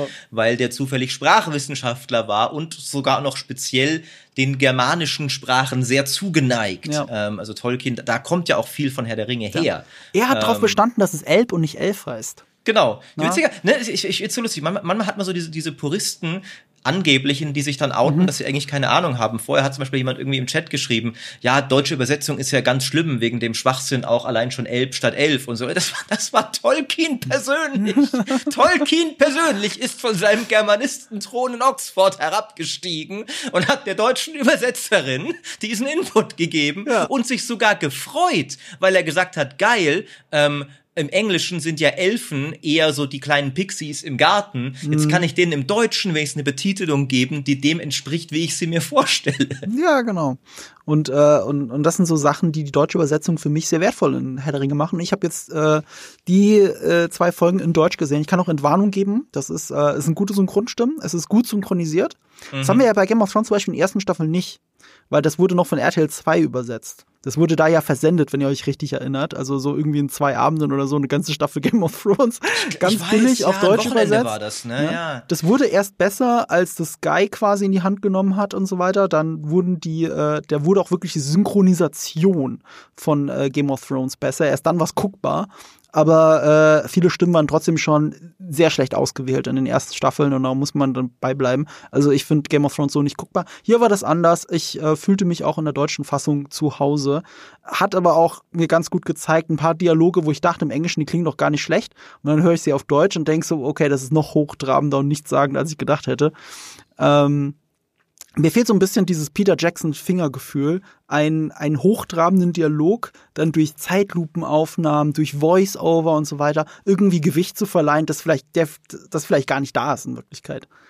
Ja, also wir haben es hier und da, haben wir es drin, wenn irgendwas flüstert auf einmal. Also wenn jemand eine Morgoth-Klinge in der Hand hält und du hörst so ein ringmäßiges Flüstern im Hintergrund. Das stimmt, dann ja. kommt so eine Schwere rein. Ne? Also du merkst, die zitieren gerade Peter Jackson, den Stil von ihm. Und auf ja. einmal ist doch kurz Zeitlupe drin, ansonsten ist dabei nie Zeitlupe. Weil bei, bei Peter Jackson war die ganze Zeit, immer wenn es um Elben ging, alles überstrahlt, alles in Zeitlupe, damit sie noch eleganter wirken. Und das hast du halt hier oft nicht. Und deswegen wirkt es manchmal wie zwei Dudes in Kostümen. Und du darfst auch nicht so nah hingucken. Also es gibt auch, äh, das haben wir noch nicht, Numenor haben wir noch nicht gesehen, aber gerade die Rüstung in Numenor, da gibt es so Stills, Promo-Shots, die sie veröffentlicht haben und wenn du da hinschaust, siehst du, dass die Rüstung halt nur, also es ist kein Schuppenpanzer, sondern das ist aufgemalt auf irgendwie oder draufgesprayt, geairbrushed auf irgend so ein Stoffding und in der Nahaufnahme siehst du das. Also die meisten Cosplayer machen das besser, als hier und da in Numenor die, die Extras und auch die Hauptfiguren. Also so weit sind wir noch nicht, aber es sind so die kleinen Sachen, die da so ein bisschen anhaften, für mich so ein bisschen die Immersion brechen. Also ich sag ja, ich kann, ich fühle mich einfach noch nicht so richtig in diese Welt hineinversetzt. Aber wir können jetzt mal durchgehen, wir können jetzt mal durchgehen äh, durch die Folgen. Äh, fangen wir auch ganz simpel mal an mit den Titeln. Die, anders als bei House of the Dragon, haben wir ja lange, ähm, du erinnerst dich, über den Titel auch gesprochen, über The Rogue Prince und welche Doppeldeutigkeiten da drin sind. Hier ist es ein bisschen einfacher. Die erste Folge heißt The Shadow of the Past, Schatten der Vergangenheit. Und die zweite Folge heißt Adrift, also Treibgut übersetzt. Ich kann da jetzt nicht so viel dazu sagen, außer es ist ein relativ passender Titel. Aber es ist jetzt nicht ja. so, dass da irgendeine große Cleverness dahinter sitzt. Aber vielleicht kommt das ja alles noch, wenn einfach mehr Material noch zur Verfügung steht. Aber interessant ist Regie und Drehbuch. Weil die, die, das Drehbuch stammt hier äh, nicht einfach von einer Person aus dem Writers Room, sondern von zwei Personen, nämlich den beiden Creatoren bzw. Showrunnern der Serie. Das sind John D. Payne und Patrick McKay. Das sind relativ unbeschriebene Blätter, die haben noch nicht viel gemacht, aber ähm, das war ja bei David Benioff und D B Weiss bei Game of Thrones auch so. Also da muss man jetzt nicht davon jetzt auf die ganze Serie schließen, da haben wir noch zu wenig gesehen. Und die Regie, das war J A. Bayona. Das ist ein Spanier und den kennen viele vielleicht von euch, weil er einen der besten Horrorfilme der letzten zwanzig Jahre gemacht hat, finde ich, nämlich Das Waisenhaus. Und äh, in den letzten Jahren war auch mal ein Fantasy-Film dabei, der wahrscheinlich sein großes Ticket für diese Serie war. Ähm, Sieben Minuten nach Mitternacht, A Monster's Call. Ich habe den immer noch nicht gesehen, aber ich kenne viele Fans von dem Film. Der muss richtig gut sein, richtig emotional sein, mit Liam Neeson als Giant, dass er ihm da irgendwie eine, eine Stimme gibt oder als Monster. Ich weiß auch nicht mal genau. Ich, ich habe es ja nicht gesehen. Ich habe keine Ahnung. Aber das ist ein toller Fantasy-Film. Und Bayona ist bei mir so ein bisschen in Misskredit geraten, weil er Jurassic World zwei gemacht hat. Man muss aber dazu sagen, er ist eingesprungen für Colin Trevorrow, der wegen Star Wars neun, den er dann doch nicht gedreht hat, äh, so ausgefallen war. Und hat Bayona kurzfristig übernommen und hat einen der schlimmsten Jurassic Park-Filme gemacht, wenn du so willst, mit Jurassic World zwei. Der ist unerträglich. Ähm, aber gut, er hat's halt, äh, äh, äh, ja, Interessant trotzdem, dass sie so einen Hollywood-Regisseur für die ersten zwei Folgen genommen haben, um halt so einen gewissen Ton zu setzen. Ich habe dir ja schon gesagt, die meisten Folgen in diesen, von diesen acht Folgen sind von einem der Typen, der Wheel of Time gemacht hat. Ja, da freue ich mich nicht so drauf, ehrlich gesagt. äh, Eben. Das, äh, geht's jetzt mit der nächsten schon los? Ich weiß es nicht. Ich habe ich hab gar nicht reingeschaut. Wheel of Time, Dude. Äh, Ja, ja. Kann sein, kann nicht sein, keine Ahnung. Aber das Gute ist und das Wichtige ist, das muss man ja auch an der Stelle sagen, bei so einem, Re- also die ersten, erste Folge, vielleicht noch die zweite wie hier, bestimmen durch den Regisseur den Look and Feel der Serie. Und das sind wirklich immer die wichtigsten Folgen, so damit du also weißt, wie diese Serie sich anfühlen soll. Und daran muss sich auch jemand orientieren, der vorher Wheel of Time gemacht hat. Also dann wird's nicht nur an der Regie liegen, wenn jetzt irgendwie was, was, was nicht passt. Ähm, Aber ja, ich, ich habe ja schon gesagt, so beim Color Grading bin ich mal, mal, mal hoppen, mal top. Also kommen wir mal direkt ins Intro mit der jungen Galadriel. Ich finde das gar nicht so geil. Ähm, ich finde das relativ gewöhnlich bis zu dem Moment, wo sie vom Baum stehen und ich dann sofort Elden Ring reinrufe. Weil äh, natürlich ähm, äh, hier äh, George R. R. Martin großer, großer Fan von Herr der Ringe ist. Und äh, offensichtlich für seinen Elden Ring, wo er das Szenario gebaut hat, bei Herr der Ringe abgeschrieben hat mit dem großen leuchtenden Baum. Ähm, ja, das sind so Money-Shots dann. Und natürlich in der Montage später mit Galadriel. Allein, wenn alles rot gefärbt ist und, und die Leichen im Wasser schweben, das ist, das ist einfach, das würde ich mir sofort einrahmen, ist aber nur fünf Sekunden in der Serie. So, das sind so Sachen, da würde ich, ah, halt doch länger drauf, ich will das noch ewig gucken. Ich will gar das nicht ging aufhören. Mir auch so, das ging mir auch so. Ich hatte ah, ein bisschen mehr von dieser Schlacht noch, äh, ja. hatte ich mir auch. Da merkt man so ein bisschen so, okay, äh, Serie doch mhm. noch, ne? Ähm, im, im Film haben sie schon ja ein bisschen mehr von der Schlacht. Witzigerweise, die geht ja auch nicht ewig, die Schlacht des letzten Bündnisses im, äh, im, im Film. Naja, aber halt aber schon, länger. aber halt schon ein Stück mehr. Ähm, Sie gibt auch ein bisschen mehr Sinn. Also guck mal, wenn du jetzt genau hinschaust, ich habe den Moment auch zweimal angeguckt, du siehst halt in Zeitlupe, wie sich der Bruder von Galadriel an den Orks festhält oder die sich an ihm festhalten und er schreit da rum. Und ich denke so in dem Moment, warum prügelt ihr euch gerade nicht? Also wollt ihr euch jetzt umbringen oder nicht? Ihr haltet, ihr haltet euch gerade in den Arm, während er in die Kamera schreit und wir achten halt nur auf den Schrei. Aber also wer da jetzt wirklich Purist ist und Frame Frame durchgeht, da sieht er keine Schlacht, sondern Leute, die sich umarmen. Und da, da denke ich, äh, hä, warum? Ja, es sieht schön aus. Äh, aber ja, es sah schön aus, was soll's. Ich will da gar nicht so sehr meckern. Ich sag ja nochmal, die ersten fünfzehn Minuten sind das Beste. Äh, ich habe mir aber ein paar Lore-Sachen rausgeschrieben. Äh, ich kenne mich da ja nicht so aus. Ich habe mir vorher auch nochmal ein Video angeschaut von den Kollegen von Cinema Strikes Back. Die haben dann fünfzehn Minuten Lore-Video gemacht, die Vorgeschichte, also quasi das erste Zeitalter, wenn du so willst, von äh, Herr der Ringe. Ich habe mir das Video gefühlt dreimal angeschaut, damit ich wirklich alles verstehe. Und ich habe es immer noch nicht alles verstanden. Aber zumindest weiß ich jetzt, was Valinor ist. Und da haben wir angefangen. Das ist auf diesem Kontinent Aman. Nicht zu verwechseln mit Mittelerde. Das ist ein eigener Kontinent. Und dass diese Bäume tatsächlich auch die Sonne ersetzt haben. Dass erst mit dem ich glaube, als der Baum nicht mehr da war, dann die Sonne quasi erschaffen wurde, damit man Licht hat. Aus, aus denen tatsächlich. Aus, aus dem Baum. Ich glaub, aus, so, aus ihren ja. letzten Früchten, nachdem besagter großer Feind, den wir ja hier mehrfach hatten, äh, ich glaube, er wird in der Serie bislang nur Morgoth genannt. Ne? Er hieß ursprünglich Melkor. Ähm. Genau, viel, Morgoth ist der elbische Name. Und deswegen ist es ja logisch, dass das Voice-Over von Galadriel ihn Morgoth nennt. Oder die Elben ihn Morgoth nennen. Aber viele von euch haben ihn schon mal unter dem anderen Namen Melkor gehört. Richtig? Genau. Es ist übrigens äh, analog dazu ist auch ähm, Sauron nicht der ursprüngliche Name von mhm. Sauron. Denn Sauron war ursprünglich ein äh, Diener äh, des... Der sogar, wird er sogar erwähnt, ne? Aule, die, die Zwerge schwören immer bei Aules Bart. Aule ist ähm, der Erschaffer der Zwerge. Ähm, und äh, Sauron war einer seiner Diener und Schüler. Ähm, ein, äh, ein Maja des Schmiedegotts Aule. Ähm, bevor er dann zu Melkor übergelaufen ist und äh, dann zu Sauron wurde und eben auch diesen einen bösen Namen erhalten hat. Ähm, und Sauron sieht man nur von hinten. Er ist mhm. da dann der Heerführer von Morgoth. Mhm. Ähm, das hat einen recht konkreten Grund. Ähm, Sauron war, ich meine, eigentlich, man könnte ihn auch von vorne zeigen, weil Sauron war und ist auch immer noch äh, ein Gestaltwandler ähm, ursprünglich. Ähm, das heißt, er konnte verschiedene Gestalten annehmen. Ich glaube sogar auch die eines Werwolfs und eines Vampirs, wenn ich mich an die Lore recht entsinne. Ähm, und es wird, glaube ich, noch so ein bisschen, ich glaube, die Serie wird ein Mysterium daraus machen, mhm.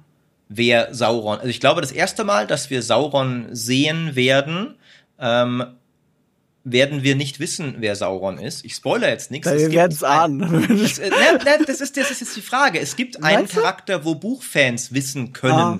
das ist jetzt der verkleidete Sauron. Aber ich könnte mir vorstellen, dass die Serie den Doppelboden unter den Buchfans wegziehen wird mhm. und noch eine Sauron-Gestalt einführt, die auch wir nicht kennen. Ja, es wurde auch eine Lore-Diskussion gerade jetzt geführt in, im Chat. Also ich habe jetzt nicht so viel über Rechte geredet, das haben wir ähm, in unserem drei Stunden Podcast sehr viel gemacht. Also ja, es stimmt, sie dürfen natürlich nicht über alles reden, sie dürfen aber vor allem den anderen Sachen nicht widersprechen, das ist ein Unterschied. Ähm, sie bewegen sich im Rahmen des Appendix, glaube ich, vom Silmar- äh, nicht vom Silmarillion? Warte mal, Appendix von Herr der Ringe ist es, ne? Silmarillion dürfen sie quasi gar nicht antatschen, aber das geht jetzt auch zu weit. Äh, wie gesagt, ich bin kein Lore-Spezialist, aber wir haben darüber mehr mit einem frischeren Gedächtnis bei mir über in einem drei Stunden Podcast geredet. Das müssen wir nicht wiedercoin. Ähm, wird auch kompliziert genug. Und viele Sachen weiß man einfach nicht. Aber man merkt so ein bisschen bei dieser Montage mit dem Voice-Over, dass sie daran ent- sich entlanghangeln, ohne sich in die Bredouille bringen zu wollen. Das merkst du halt. Also möglichst schwammig bleiben. Ich, ich, ich, äh, also auch, auch was mit dem Baum passiert ist und so weiter, das, da wird nicht ins Detail gegangen. Also bloß nicht, bloß nicht zu viel, aber auch nicht zu wenig, sodass wir ein bisschen drin sind. Es ist auch stark vereinfacht, aber mir soll es recht sein, ne? Das war bei Peter Jackson auch so, war auch stark vereinfacht. Deswegen wurscht. Aber die meisten Money Shots sind halt im, äh, da drin. Und äh, das zweite Zeitalter, in dem jetzt diese Serie spielt, beginnt streng genommen erst mit dem Sieg über Melkor. Äh, und der wird ja auch nicht gezeigt, wenn du so möchtest. Also der Sieg selber, also auch das ist irgendwo schwammig im Hintergrund. Sauron ist der Heerführer von ihm gewesen und äh, wo wir erst richtig einsteigen, ist halt dieses Forward Waith, was hoch im Norden von Mittelerde ist. Wenn sie äh, zu dieser Höhle hinabsteigen. Nee, warte mal, ist das eine Höhle? Ich habe es mir als Höhle aufgeschrieben, was ist da eigentlich eine Festung wahrscheinlich, ist, oder? Äh, eigentlich ist es eine Festung, sie, sie klettern ja sogar hoch ja. Äh, und auf dem auf der Spitze eines, eines Berges ist dann diese Festung. Ähm, mhm. Und witzigerweise ist das ähm, geografisch, äh, im Lauf der Geschichte von Mittelerde werden hier verschiedene dunkle Festungen noch sein. Zum Beispiel ist Angmar auch, also das Reich des Hexenkönigs, wird später nicht so weit weg von dort erstehen.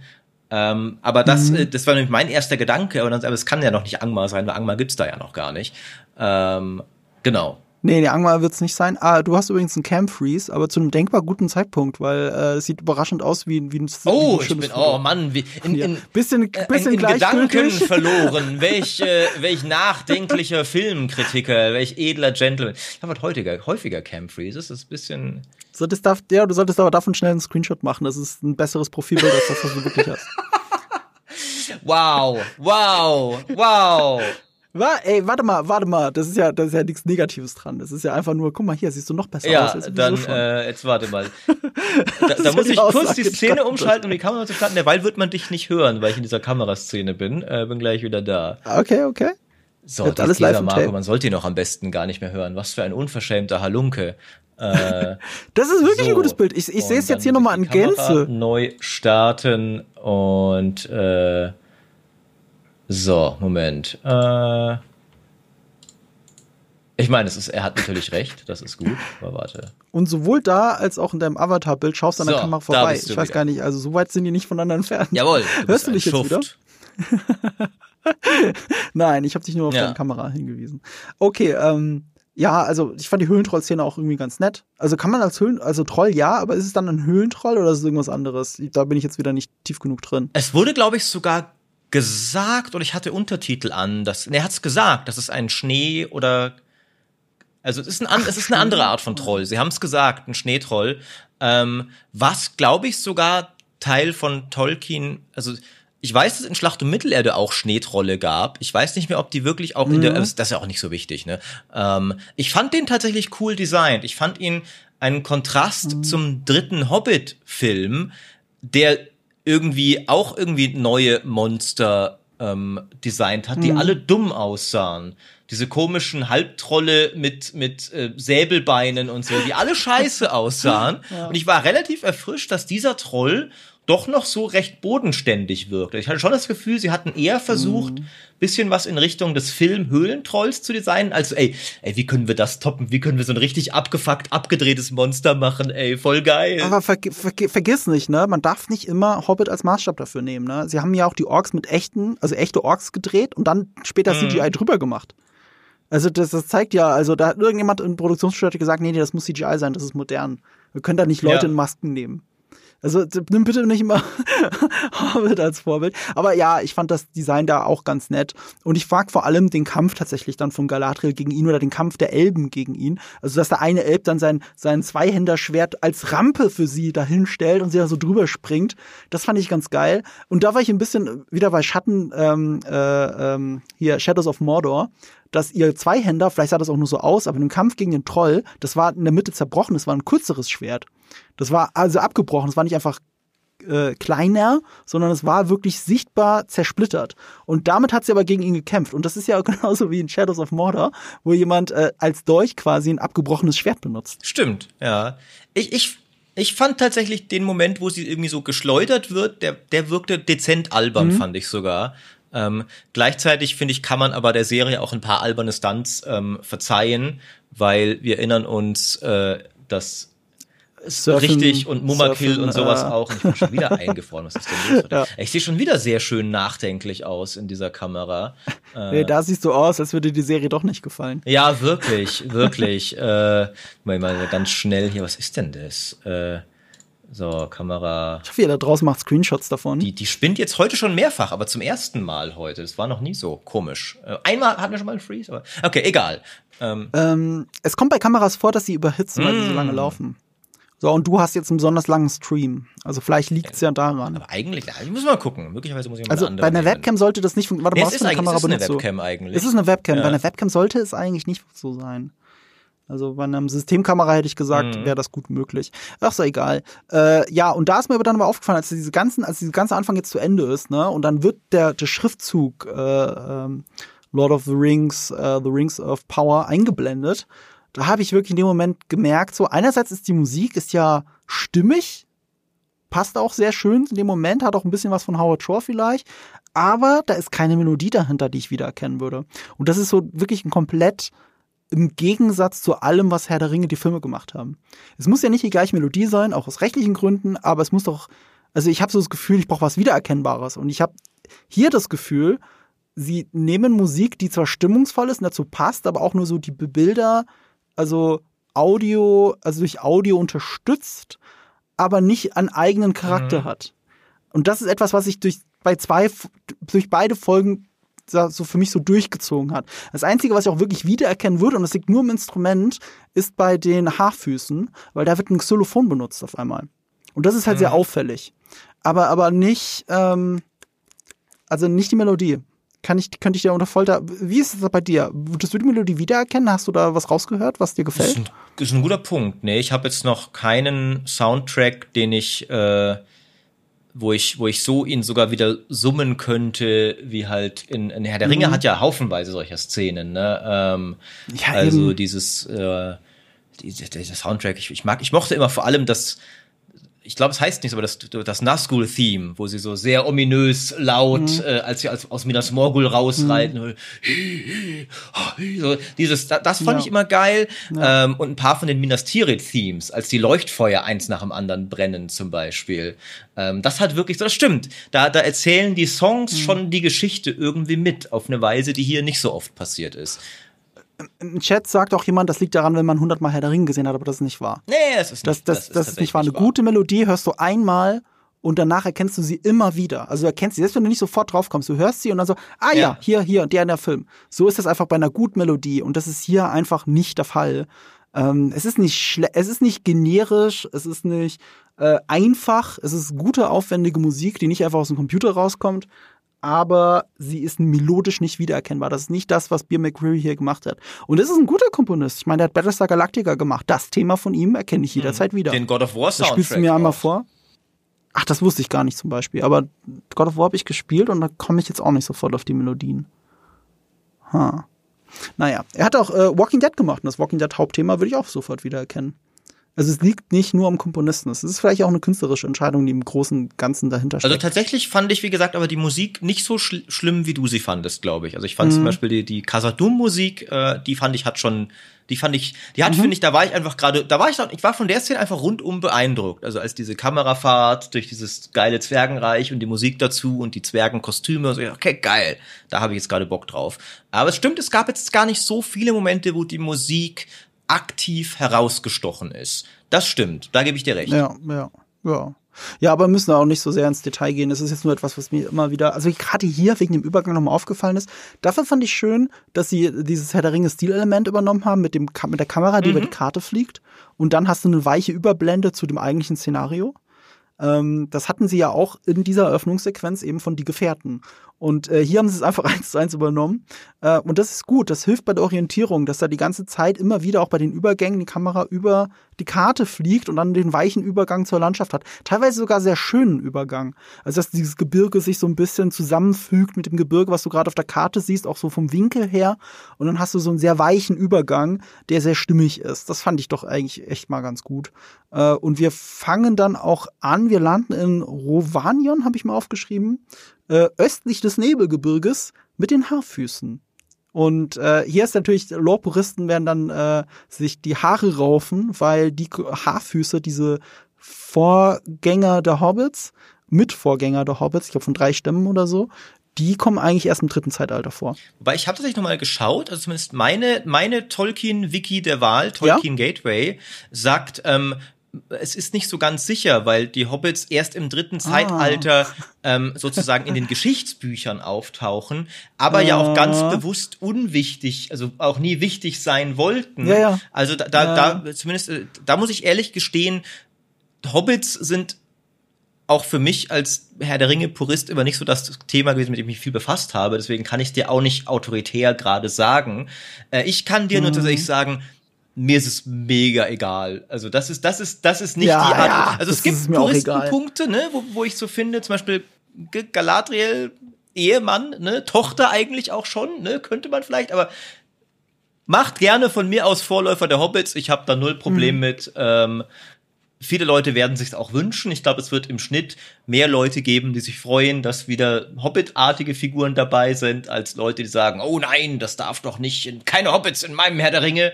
Ähm, finde ich voll okay. Ich fand das auch, wie gesagt, ich fand auch da sind wir immer noch an dem Punkt, wo ich so fand, so okay, ihr macht hier schon so ein bisschen Malen nach Zahlen, aber ich mag's. Nach dem, nach dem, ja, ja, nach genau, dem epischen Zahlen, ja. Intro, jetzt das Auenland quasi. Ähm, ja. Und Absolut. Ich bin, ich bin am Start dafür. Also da, äh, man, man, man könnte das kritisieren, aber es hat mich abgeholt in dem Moment. Deswegen fand ich, war die richtige Entscheidung.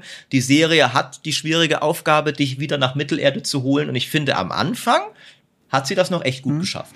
Wenn man das jetzt mal mit House of the Dragons vergleicht, wo ich ja sage, mir fehlt so ein bisschen mhm. das Bodenständige.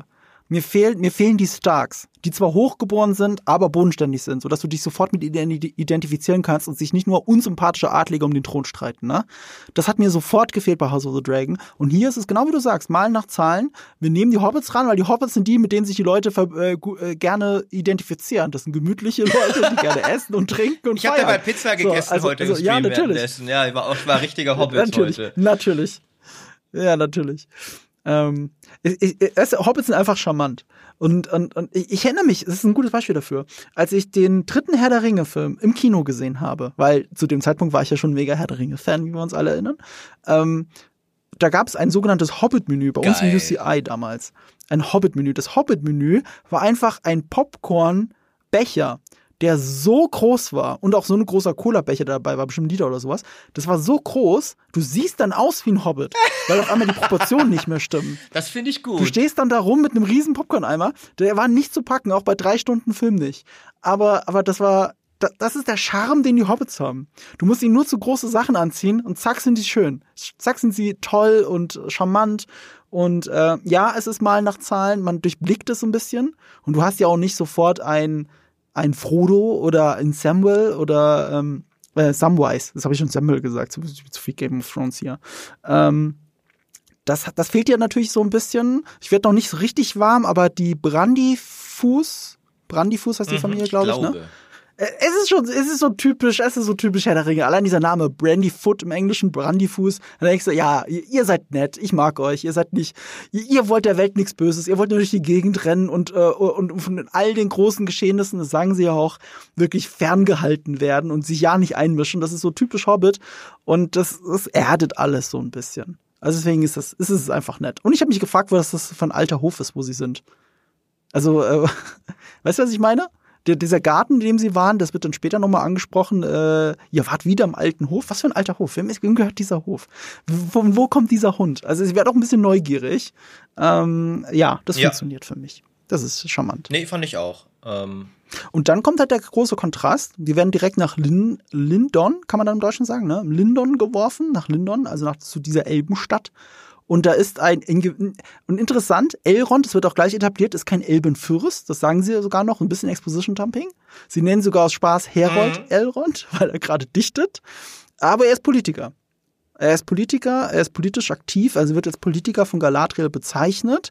Und interessanterweise, und da tun sich dann bei mir im Kopf aber auch wieder die Vergleiche auf, äh, erstens muss der Darsteller, wie heißt er denn nochmal? Ich habe mir extra hier IMDb noch parallel aufgemacht.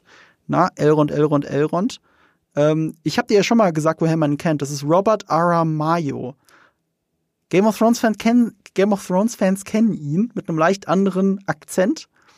Hast du ihn wiedererkannt? Hast du es wieder vergessen? Nee, aber ich, ich weiß noch. Äh, du hast es mir damals schon mal gesagt. Das ist der, der junge Ned Stark. Genau, er ist ja. der junge Ned Stark in dem Flashback. Und äh, als junger Ned Stark hat er bei mir mehr Eindruck hinterlassen als als Fake Hugo Weaving, weil er war halt, nee, klar, ne, also wer sieht schon aus wie Hugo Weaving, wer benimmt sich schon so, wer hat so eine Stimme wie er, gibt's einfach nicht nochmal. Aber den Vergleich gegen Hugo Weaving verliert er schon. Also da würde ich, äh, den jungen Ned Stark fand ich interessanter von ihm leider. Ich fand auch, dass allgemein, also die, die beiden männlichen Elbenfürsten haben für mich beide irgendwie noch nicht so diese Gravitas transportiert. Also ich fand die, mm. die, ähm, ich glaube Morfydd Clark heißt die Schauspielerin von Galadriel, die hat ähm, es, die hat es die besser hingekriegt. Also muss ich sagen, alle, mm. alle Schauspieler, die eine Rolle aus Herr der Ringe hier übernehmen, haben eine sehr undankbare Aufgabe. Das muss man ihnen zugestehen. Ja, ja, und das, richtig. Man kann da fast nur verlieren, weil du trittst einfach in unglaubliche Fußstapfen. Aber ich fand tatsächlich, dass Morfydd Clark mit Galadriel das irgendwie besser hingekriegt hat, so ein bisschen, mhm. dass du nicht die ganze Zeit nur denkst, okay, du bist halt ähm, Cate Blanchett bei Wish bestellt, sondern okay, nee, das ist auch ja. ein Eigencharisma. Und ich fand, Elrond hatte später noch, ich fand mit mit Durin hatte dann eine sehr gute mit Chemie. Durin. Das war wirklich ja, cool. Genau, ähm, genau. Aber, aber tatsächlich ja. fand ich hier so die, die beiden Elbenfürsten von Lindon irgendwie, da haben sie noch nicht so ganz für mich die Gravitas transportiert, die so zwei der größten. Und auch später übrigens Celebrimbor.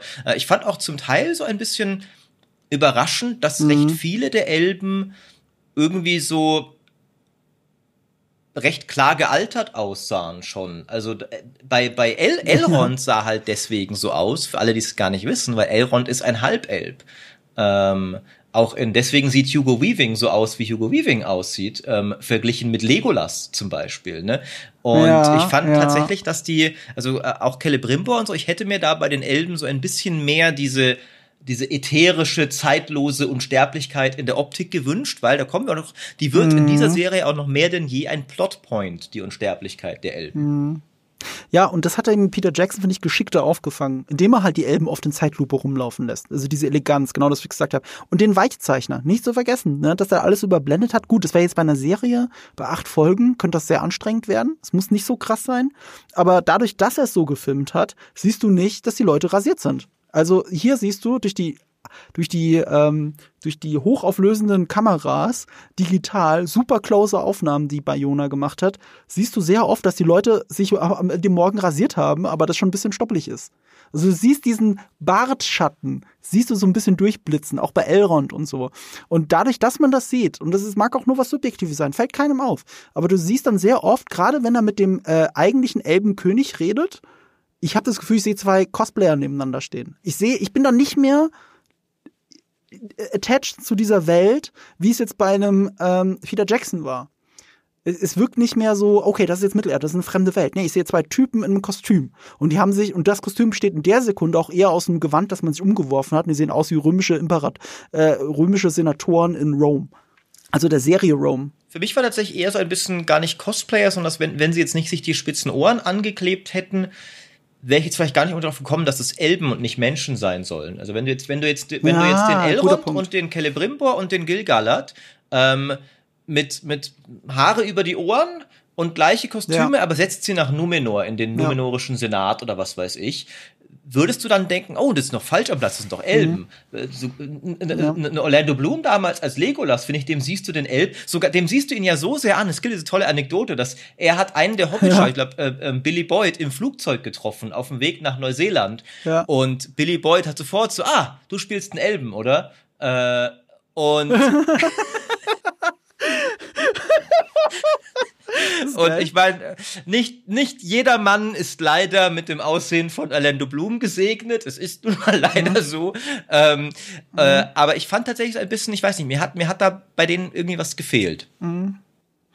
Aber wo wir ja gerade dabei sind, ne? Also der äh, Elb, der Arondir, der glaube ich mhm. auch neu ist. Ich glaube, ja. der wurde geschrieben. Also es ist genau der dunkelhäutige Elb, wo sich alle drüber aufregen.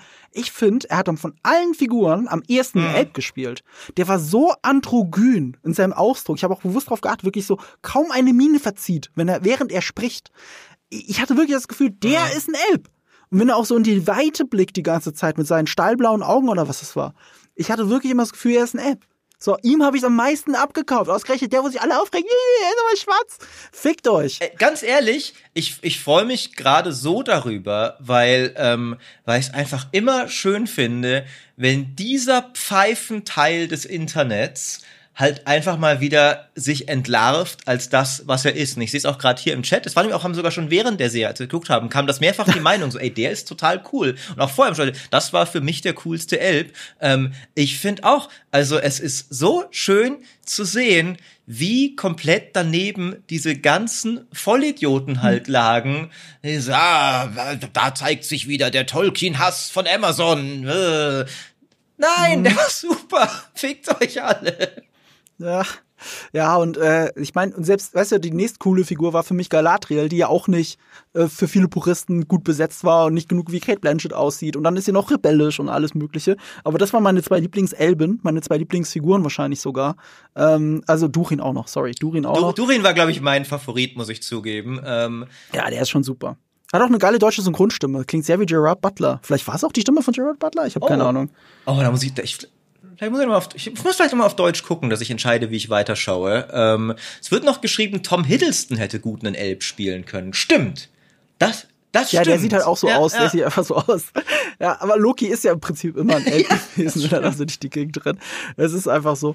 Ähm, ja, aber, aber ja, also er hat es am ehesten wie ein Elb gespielt. Und das hätte ich mir so ein bisschen mehr von all, allen anderen gewünscht. Weißt du, Elrond, ich meine, klar, wir sind dann bei, bei Herr der Ringe in einem anderen Zeitalter. Ähm, und da hat sich Elrond und vielleicht auch Galadriel einfach charakterlich sehr viel verändert, weil es ist ja auch viel passiert. Ähm, aber trotzdem, also dieser Elrond, eine geile Chemie mit, mit Durin, keine Frage, aber es war für mich nicht dieselbe Figur. Und bei Galadriel hatte ich eher den Eindruck, dass da eine Entwicklung dahinter ist. Gut, vielleicht werde ich ja mit den Figuren noch mehr warm, aber ich bleibe dabei, Arondir war Der, der, der größte Elb von all den Elben, die wir gesehen haben. Und das ausgerechnet der König der Elben, der hat mich ja wirklich äh, fast schon abgeturnt, weil das, das wirkte wirklich so. Also ich habe mir nicht geglaubt, dass er ein Anführer ist. Vielleicht sollte es, aber muss dazu sagen, ne, das kann auch die Intention hier sein, weil das war's ja. Er ist kein guter Anführer. Und er, der wiederholt sich ja auch. Diese Rede, die er da hält, hat er schon mal gehalten, deswegen kann sie, oder mindestens einmal gehalten, deswegen kann Elrond sie so mitsprechen. Da bewegt er die Lippen dazu. Das fand ich einen sehr kleinen, schönen Nord ohne Exposition-Dumping, wie egal dieser König eigentlich ist und dass man ihn nicht ernst nehmen darf in seinen Entscheidungen. Was halt aber wirklich, ähm, das ist lore-technisch ziemlicher Bullshit. Ähm, weil, also, ah, okay. Äh, okay. Das war, muss ich, ich, also, also Gil-Galad war ein ziemlich krasser König eigentlich. Und ich muss, ich muss jetzt gerade oh, okay, noch mal, okay, ich muss jetzt gerade noch mal kurz, ähm, also, aber ich, ich fand auch, dass er nicht so rüberkommt, so als so ein bisschen so, ah, ist so alles, weil ich glaube eigentlich in der Lore war, war Gil-Galad eher, mm. ähm, eher eine warnende Stimme. Sorry. Ich, mu- ich muss auch kurz reingrätschen, ich habe das völlig falsch interpretiert, der Chat hat recht, die Schwarmintelligenz, deswegen seid ihr alle hier. Er hat die Rede geschrieben. Ich habe das gar nicht kapiert, dass er die Rede geschrieben hat. Natürlich ist es total logisch, er hat ja nicht ein Gedicht gemacht, er hat die, er hat die Rede geschrieben und deswegen kann er sie mitreden. Und er ist ein Herold. Ja, aber, aber auch das zeigt uns ja, dass dieser Politiker sich von jemand anderen hat die Rede schreiben lassen und sie Wort für Wort auch wiedergibt. Da ist nichts Eigenes dabei. Und damit ist es genauso fade, blass und nichtssagend, weil es hat sich ein Elrond irgendwie unterm Baum ausgedacht in der Sonne, wie, wie es gerade, wie es gemeint war tatsächlich. Ich hatte es zwar aus falschen Gründen so verstanden, aber es ist immer noch, in der Aussage ist es mhm. genau das. Also, aber tatsächlich ist eben in, in der Story ist äh, Gil-Galad durchaus jemand, der, aber ich meine, es kann ja noch kommen. Mhm. Der hat ja jetzt auch, er hat ja diese, diese Blätter da gesehen und sowas, der auch eher früh dabei war zu sehen, oh, da, da, wir haben ein Problem, mhm. ähm, Und, und Gil-Galad war ja auch, also das ist ja, ähm, äh, wir haben den ja gesehen schon in Herr der Ringe. Das ist ähm, äh, der, der Elbenfürst, den wir in der letzten Allianz äh, sehen. Der ist dann der elbische Anführer dort. Ähm, der, mhm. äh, man sieht ihn ganz kurz äh, mit, mit ähm, ist dieser, dieser Elb, der halt neben Elrond da, weil auch da Elrond noch sein, sein Herold ist. Ähm, Also das ist eigentlich ein sehr beeindruckender und mächtiger und großer Elbenfürst. Und ich fand, dem wurde er noch nicht ganz gerecht. Ja, und so wirkt er halt nicht. Hier wirkt er wie ein korrumpierter Politiker, der Frieden nur ausruft aus politischem äh, Kalkül und nicht, weil es wirklich ja, so ist. Ja, so Zaubereiministerium also, äh, aus Harry Potter hab, so ein bisschen, ne? Ja, ja, ja, ja, genau. Genau, dieses Augenverschließen vor der eigentlichen Gefahr. Ich habe mir sogar sein Zitat aufgeschrieben. Heute beginnen die Tage des Friedens. Und das fand ich äh, auch sehr interessant in der Kombination mit seiner Aussage halt, also mit seiner Ansage, okay, wir, wir gehen, also die Heimkehr nach Valinor beginnt. Und das war etwas, also jemand, der sich wirklich nicht mit dem Lore auskennt, für mich war so, was, jetzt schon? Also hier im zweiten, im dritten Zeitalter ist es natürlich das große Thema, wie das dritte Zeitalter beendet wird. Aber dass das im zweiten Zeitalter schon so eine Rolle spielte, das war mir nicht bewusst. Ähm, äh, wie ist es da lore-technisch? Kennst du dich da aus? Wir haben tatsächlich nochmal nachgeschaut. Das, das ist tatsächlich Ähm, semi-akkurat. Es ist tatsächlich so, dass ähm, die äh, Valar, ähm, die die Elben ja nach äh, nachdem sie im im äh, weil der der Krieg gegen gegen Morgoth, auf dem wo ja auch Galadriel mit ausgezogen ist am Anfang, war mhm. ja eine Rebellion gegen die Valar. Die sind ja ausgezogen ähm, entgegen den Willen. Und äh, da hat ja. auch, äh, das führt jetzt alles ein bisschen sehr weit, aber es ist eigentlich eine sehr spannende Story, von der ich schade finde, dass sie bislang vielleicht aus rechten Gründen eben nicht drin ist in der Serie. Aber nach dem Krieg gegen Morgoth ähm, durften Elben wieder heimkehren. Ähm, mhm. Nicht alle. Was ich nicht. Galadriel war irgendwie so ein bisschen, sie durfte nicht, weil sie schon recht einer der Oberrebellen war, äh, aber gleichzeitig hat sie ja. auch gesagt, ja, pfeif auf euch, ich will sowieso nicht. Ähm, das heißt, es war mhm. sogar ein bisschen, es war nicht ganz akkurat, weil vor allem es ist nicht Gil-Galads Entscheidung, äh, ob jetzt, jetzt habt ihr, jetzt können die Krieger zurück, es ist die Entscheidung der Götter, mhm. äh, dass sie das dürfen oder nicht. Ähm, mhm. Aber es ist, äh, es ist tatsächlich was dran, dass ähm, damals aber auch noch viele Elben zurückgeblieben sind und dann erst immer später mehr und mehr sich halt ähm, wieder gesehnt haben nach ihrer Heimat. Und dass Galadriel tatsächlich ähm, das auch von sich aus abgelehnt hat, aber aus anderen Gründen. Es war tatsächlich ein bisschen mehr mhm. Stolz als jetzt selbstloses, ich muss noch das Böse bekämpfen. Und es war auch wieder Liebe zu ihrem Ehemann, den sie eigentlich schon haben sollte. Ja, den haben sie rausgestrichen. Aber ich bin ja extra ganz froh, weil dann wären wir wieder zu nah bei einer gesetzten Galadriel, wie wir es in den äh, Filmen erlebt haben. Ich meine, dann, dann hast du einfach eine andere Story. So, das geht auch, aber dann hast du eine andere Geschichte, glaube ich. Weil die, die wir sehen, die das macht, was sie macht, wenn sie einen Menschen hätte, an den sie gebunden wäre emotional, dann, dann hätte sie eine ganz andere Motivation. Dann würde das alles, was sie sich ausgedacht haben, nicht mehr funktionieren. Es funktioniert nur, weil der ihr wichtigste Mensch ein toter Mensch, äh, Mensch, sorry, Elb, der wichtigste, die wichtigste Person in ihrem Leben eben nicht mehr am Leben ist. Nur deswegen funktioniert die Figur und deswegen mussten sie das killen oder sie hätten eine andere ja, Geschichte das, erzählen müssen. Das ist eben, das ist für mich so der, das ist der eine Lorebruch, wo ich halt als Purist tatsächlich sage, mhm. das ist ein bisschen too much, weil genau dieser Gedankengang, ne, wenn wir grundlegende Fakten über die Figur ignorieren müssen, weil sonst unsere Story nicht mehr funktioniert, Dann, dann, dann ist die Story halt vielleicht, weil, weil ist jetzt auch nicht so, als wäre das so der, der größte Wurf aller Zeiten. Und wir hatten ja diese brillante Geschichte, die noch nie jemand zuvor erzählt. Stell dir vor, ihr Bruder wird vom Bösen umgebracht und sie will dann Rache nehmen. Das ist die beste Story-Idee aller Zeiten, die gab's noch nie. Oh, dafür müssen wir halt aber leider Cele- äh, Celeborn und ihre Tochter erstmal raus. Ich glaube übrigens, Celeborn kommt auch noch. Ich glaube, er, weiß man schon, ob Celeborn gecastet wurde, ob der noch kommt? Ich würde mal vermuten, das, ich vermute mal, er kommt noch. Ähm, aber das war tatsächlich der, der Grund, wo ich halt so finde, so, in, also in der Buch, also in der Lore Galadriel ist mehr angelegt von der Serien Galadriel, als selbsternannte Internetpuristen zugeben wollen. Eben, das ist nicht mhm. woke Political Correctness, dass Galadriel stolz, unabhängig und durchaus auch ein wenig kriegerisch veranlagt. Das ist alles die Buchfigur auch. Ähm, aber die konkrete Story mit, sie hat keine Familie, kein Königreich und nix und so, das ist mir tatsächlich ein bisschen zu sehr Bruch mit der Figur. Ja. Aber wie gesagt, ich, ich finde sie mhm. einfach interessant, auch wenn es sehr einfach ist. Da bin ich aber auch einfach, ne? Also ich habe lieber eine, weißt du, mit Rache kann ich mich irgendwie... Ich verstehe den, das ist ein Antrieb. Und dann habe ich auf einmal auch Antrieb zu wissen, wie geht das weiter. Ähm, es ist teilweise natürlich auch sehr, sehr forciert. Mhm. Es fühlt sich teilweise sehr forciert an. Also ein Beispiel, es gibt halt diesen Elb, der ja immer wieder spricht. Also von Anfang an. Du weißt genau, wen ich meine. Ich weiß gar nicht, ob er überhaupt einen Namen hat. Aber äh, er ist der so zweite Anführer quasi, ah, ja, der Stellvertreter. Genau, ja. Also, das ist mein Gefühl von dieser Herrscher. So, und der mansplaint alles. So, so wirklich so von Anfang an mansplaint und mansplaint. Und er liegt immer falsch. Er ist immer so... Äh, ja, hier ist niemand, hier ist nichts. Oh, da ist ein Zeichen. Ja, aber das ist schon hundert Jahre alt. Und äh, wer weiß, ob das überhaupt was bedeutet. Wir müssen zurücklaufen und so. Also er mansplaint immer und er liegt immer falsch. Und ganz am Ende ist er natürlich dann noch derjenige, der ihr die Hand reicht und will mit ihr nach, ähm, äh, ich habe den Namen das vergessen, der? Valinor? Valinor. Ah, das ich kann dachte, sein. Das war der. Also mein Gesichtergedächtnis ja, ist auch nicht auch das nicht, Allerbeste. Deswegen. Aber er reicht mhm. ihr so die Hand. Genau, und sie sollen dann da rein. Und, und das ist natürlich auch der Moment, wo, weil er liegt ja immer falsch. Galadriel weiß, dass sie richtig liegt, also nimmt sie den, den Dolch und springt ins Wasser. Es war ein sehr einfaches Instrument, um uns klar zu machen, dass sie rebellieren muss gegen, er ist ja dann ein Stellvertreter für alle anderen Elben. Ähm, einerseits war mir es ein bisschen zu forciert, andererseits, ja gut, es mhm. funktioniert. Also deswegen, fuck it. Aber ja, aber so, so, so funktioniert halt die Serie teilweise, um uns halt diese ganze Motivation von ihr dann nochmal zu erklären, außer mit einem Voice-Over. Ähm, was soll's? Na, sie muss als emotionaler Anker ja funktionieren. Wenn sie genauso wäre wie Arindor, nämlich also, äh, du hast ja schon einen Elben jetzt mhm. in dem Fall, der keine Emotion nach außen zeigt, aber eine klare Motivation hat. Du kannst das nicht zu oft machen. Deswegen sind sie auch diese drei Elben schon sehr unterschiedlich. Im Guten wie im Schlechten. Naja. Äh, wollen wir doch mal davon hin, hinspringen zu den Südlanden, wie ich mir aufgeschrieben habe, das Land der Menschen. Die Südlande sind das Land der Menschen. Und da, da äh, hast du mitgekriegt, weil wir haben ich habe, ich, ich hab, glaube ich, diesen einen Shot mhm. auf der Landkarte verpasst, weil ich gerade in den Chat geschaut habe. Watchpartys haben auch ihre Nachteile. Ja? Was ja. genau sind die Südlande? Ähm, ist das später Gondor? Ist das später Mordor? Was, was ist das? Ist das Harad? Ist das Kant? Das ist eine gute Frage.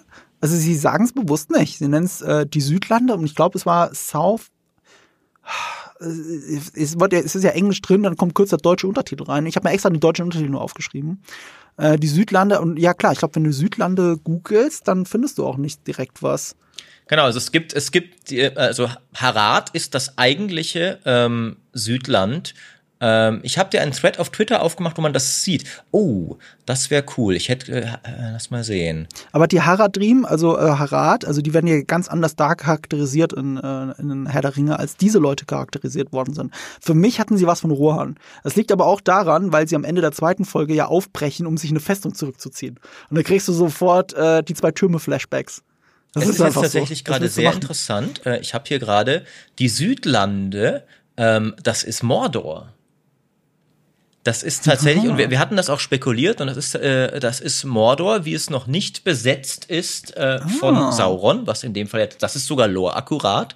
Und für alle, die sich dann fragen, hä, warum gibt's denn Grün in einem Mordor? Gab es tatsächlich, es gab immer eine, eine Kornkammer in Mordor rund um äh, das Meer von Nurn, ähm, wo äh, Sklaven dann später g- gearbeitet haben, um Saurons Armeen zu ernähren. Ähm, das heißt, genau. Mit Getreide. Das heißt, äh, also es ist ein bisschen, man, das ist, also die, diese recht banalen oder mit mit mit Rindviechern. Ich glaube beides. Also, sorry, ich, ich muss kurz beides sagen. Halt. Äh, aber ah, okay. diese recht banalen Sachen, die man bei Fantasy gerne ausblendet, ne, eine Ork-Armee muss halt nicht versorgt werden, weil es eine mhm. Fantasy-Ork-Armee. Nee, nee, Tolkien hat schon drüber nachgedacht. Wo kommt denn ähm, ja. das? Aber, aber ich wird doch gerade sich beschwert im Live, äh, im Live, äh, im Chat, dass das ja Spoiler sein könnte. Wir, wir machen ja nur Theorien hier. Also ja, ja, das ist ja auch, sorry, ist ja auch, das ist ja auch kein Spoiler, wenn man die Landkarte schon gesehen hat. Ähm, das ist ja einfach nur eine Region, die sie auch schon benennen. Ähm, also es ist tatsächlich ja. so, äh, genau, also es ist, es ist wohl tatsächlich, dass äh, das spätere Mordor ähm, weil tatsächlich die, die Southlands, dieser, dieser Schriftzug beginnt jenseits dieses Gebirges, mhm. das Mordor einrahmt. Und das erklärt dann auch sehr, ich sehe nämlich, du hast das, ich habe mich da auch ein bisschen erstmal dran gestoßen, warum gibt es denn diese Feindschaft zwischen Elb und Mensch da, ähm, dass das eben tatsächlich halt das Land des Bösen so ein wenig ist, wo die Elben eine Garnison gelassen haben und wo halt ja. Menschen leben, die damals ähm, sich Morgoth angeschlossen haben. Genau, und, genau, das ist ja das große genau, Thema. Genau, das finde da. ich tatsächlich auch eine, ich fand das erst, hat es mich ein bisschen irritiert, weil es mir so ein bisschen gewirkt hat, wie so, wir wollen jetzt Witcher sein, so, ähm, mit, wir, wir interpretieren wieder so Volksspannungen mhm. rein, so, die, die es jetzt, ja, die es aber witzigerweise in Herr der Ringe mhm. schon auch immer gab, ne, also auch da wieder, ne, mhm. es ist nicht woke und political correct, jetzt neu im Herr der Ringe, ähm, Spannungen zwischen den verschiedenen Völkern und Rassen zu thematisieren, die haben ein bisschen eine andere Form angenommen, da kommen wir noch dazu, Numenor und sowas wieder, ähm, aber ich fand es dann, als das, ähm, klar wurde, recht nachvollziehbar so irgendwie, dass dann die Elben so drauf reagieren würden, so dass du da Posten setzt und dass dann die Menschen dort das vielleicht aber auch ein bisschen scheiße finden und die Elben so als Besatzungsmacht ja. wahrnehmen. Es, es ist auch, wenn eins klar wird und die Gefährten, dass diese Gruppe aus Gefährten eigentlich nicht zusammenpassen würde, weil sie sich alle spinnefeind sind. Und, und, und das ist ja etwas, das ist einfach zu sehr verankert in Herr der Ringe, als dass es mich jetzt hier stören würde. Ganz im Gegenteil. Wie gesagt, Arindor ist ja noch, noch mit der interessanteste ja. von, von den ganzen Figuren. Deswegen fand ich das eigentlich, eigentlich ganz gelungen. Ich fand's, ich fand's nur ein bisschen übertrieben dann vielleicht mit der Exposition, ne, dass als besonders cleverer Elb schon direkt damit dargestellt wird, dass er an einem Schachbrett vorbeiläuft und sofort sagen kann, äh, wie man Schachmatt, also wirklich, also, hat ja nicht mal, äh, siehst ja nicht mal eine Sichtlinie zu seinen Augen, hat er überhaupt was gesehen. Also ich weiß, Elben sind mächtig, aber, aber das ist, das ist schon comichaft. Was soll's? Was soll's? Ja, aber du hast recht, das hat so einen Witcher-Moment eigentlich, ne, diese Anspannung, aber ja, irgendwie passt das auch zu, zu Herr der Ringe, da habe ich überhaupt gar kein Problem ja. mit. Nee, es ist, ähm, also allgemein fand ich das, ich fand das schon relativ interessant, wie es irgendwie gefühlt so als Standard etabliert wird, dass alle Menschen Elben mhm. scheiße finden, weil ja später Galadriel, wenn sie da diesen, diese, ich weiß noch nicht, wo die herkommen, ähm, auf diesem, auf diesem Boot, ne, direkt so, oh, sie ist eine Elbin, und das ist dann eine ganz schlimme Enthüllung. Ähm, weil das mhm. war jetzt eigentlich nicht so in Mittelerde. Es gab durchaus, also Elben waren durchaus auch bei vielen halt als eben sehr, sehr rein und weise und mächtig angesehen. Mhm. Allerdings ist es tatsächlich so, ist, ähm, der, die, die, die Spannungen bei Tolkien, die er thematisiert, kommen eher aus der anderen Richtung. Nicht, dass die Elben die Besatzungsmacht sind, sondern dass manche Menschen ihnen geneidet haben, dass sie unsterblich sind. Und das wird noch ein sehr zentraler Plotpoint werden. So viel kann ich schon mal sagen.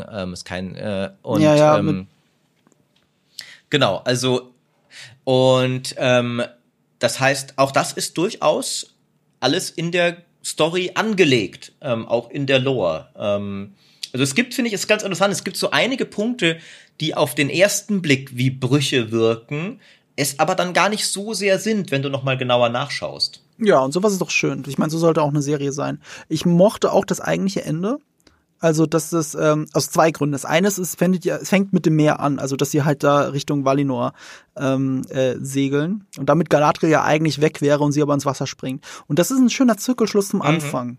Ähm, als, sie, als man nicht gehört hat, was ihr Bruder ihr gesagt hat. Und auch wenn es eine sehr einfache Message war, die Metapher funktioniert, dass, dass sie dem, das Licht alleine nicht einfach dem Licht folgen. Es, es, es kann dich von der eigentlichen Wahrheit ablenken und deswegen äh, trifft eine eigene Entscheidung und sie springt dann auch ins Wasser wie ein Stein eigentlich, um genau das Gegenteil zu sein, nämlich wegschwimmend. Das fand ich eine sehr schöne Metapher. Ich fand es gleichzeitig fast albern, wie sie es inszeniert haben, weil ähm, du hast zweimal denselben Kamerashot, nur die Sonne geht leicht unter, dass es halt mhm. gelblicher ist, wie sie auf diesem Boot stehen. Ja. Du hast zweimal dieselbe, denselben Establishing-Shot, wie die Kamera drauf hat. Ich dachte erst, ich habe mich irgendwie vertan und bin irgendwie in der Zeitleiste gesprungen. Äh, da warte ich von zweihundertfünfzig Millionen Dollar einfach mehr. Aber was soll's. Was ich interessant fand, war die Entscheidung, weil musikalisch hat Bear McCreary zumindest Unterschiede gemacht. Also ich habe ja gesagt, ich erkenne zwar nichts wieder, aber die Haarfüße, die haben ihr Xylophon, dieses Glockenspiel, wenn du so willst, oder wie man auch es immer nennt, wenn auf diesen Holzdingern da draufgehauen wird. Und hier war Gesang. Hier war auf einmal ein Chor, es war anmutig und so, ne? Elben funktioniert eigentlich. Und dann fangen die an mitzusingen. Mhm. Das hat mich wirklich verwirrt. Da fliegen die Vögel da vorbei und sie fangen an mitzusingen. Sie stimmen in den Gesang ein. Das wirkte schon fast albern mhm. für mich. Äh, aber okay, gut, das hat nochmal herausgestochen.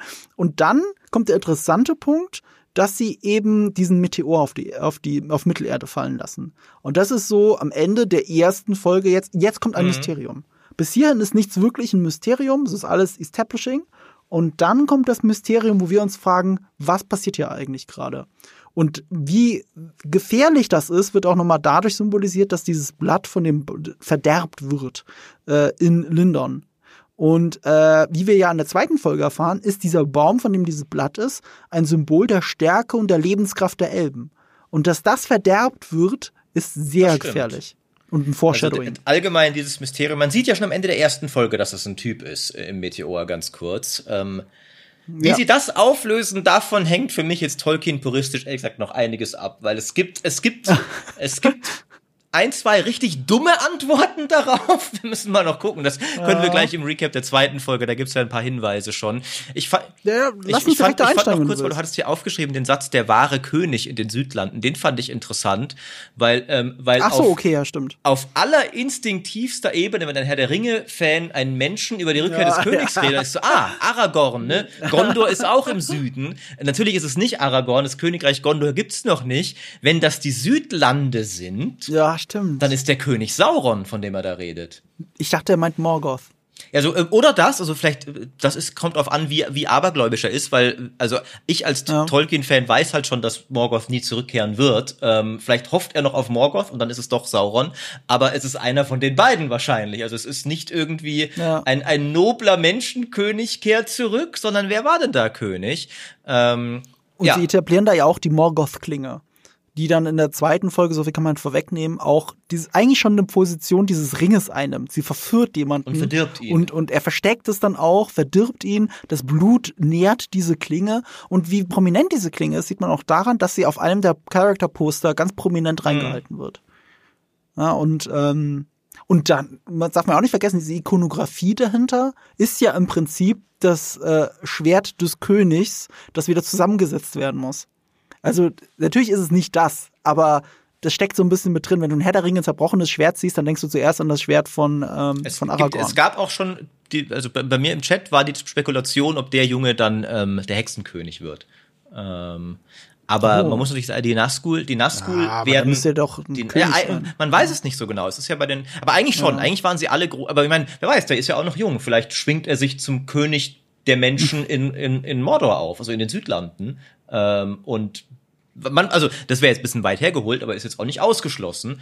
Ähm, Nur an fünf Staffeln eben, kann man ja viel erzählen. Ähm, und äh, ja, tatsächlich ist es, es wird korrekt gesagt, es ist eigentlich eine Sauron-Klinge, wenn, weil da ist Saurons Zeichen drauf. Äh, das, Ach so, stimmt, das, ja, also logisch, ist, ja klar. Eine, eine, es ist, glaube ich, noch keine ja. klassische Morgul-Klinge wie, wie später, ähm, weil, weil mhm. das sind ja eher, das sind ja dann die Na- Waffen der Nazgul und die gibt's ja noch nicht, aber es ist ja. wohl ja. von ähnlicher Magie geschaffen, offensichtlich. Mhm. Und, ähm, genau. aber eigentlich werden die Nazgul ja durch die Ringe ähm, verdorben und nicht durch so ein Schwert. Aber die Ringe gibt's ja noch nicht, also mal schauen. Ähm Anna äh, weist auch im Chat richtig drauf hin, the host name. Es heißt bei den Nazgul, es sind Könige und Zauberer und eben nicht nur Könige. Stimmt. Das stimmt, es ist nicht. Nur die Filme sagen Könige der Menschen, aber äh, die, mhm. die, die Lore lässt es, glaube ich. Äh, Ach so, die, ja, die Lore lässt es, glaube ich, etwas weiter gefasst, wer das alles war.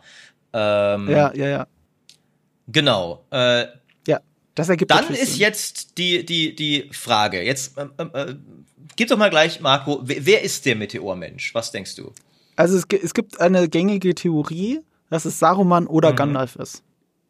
Es würde deswegen passen, also gibt es ja mehrere Hinweise darauf. Ich kann das ja mal alles aufarbeiten. Das habe ich jetzt alles recherchiert. Ich hatte keine Ahnung vorher. Ähm, Saruman und Gandalf, was wir Zauberer nennen, nennt sich in Herr der Ringe eigentlich Istari.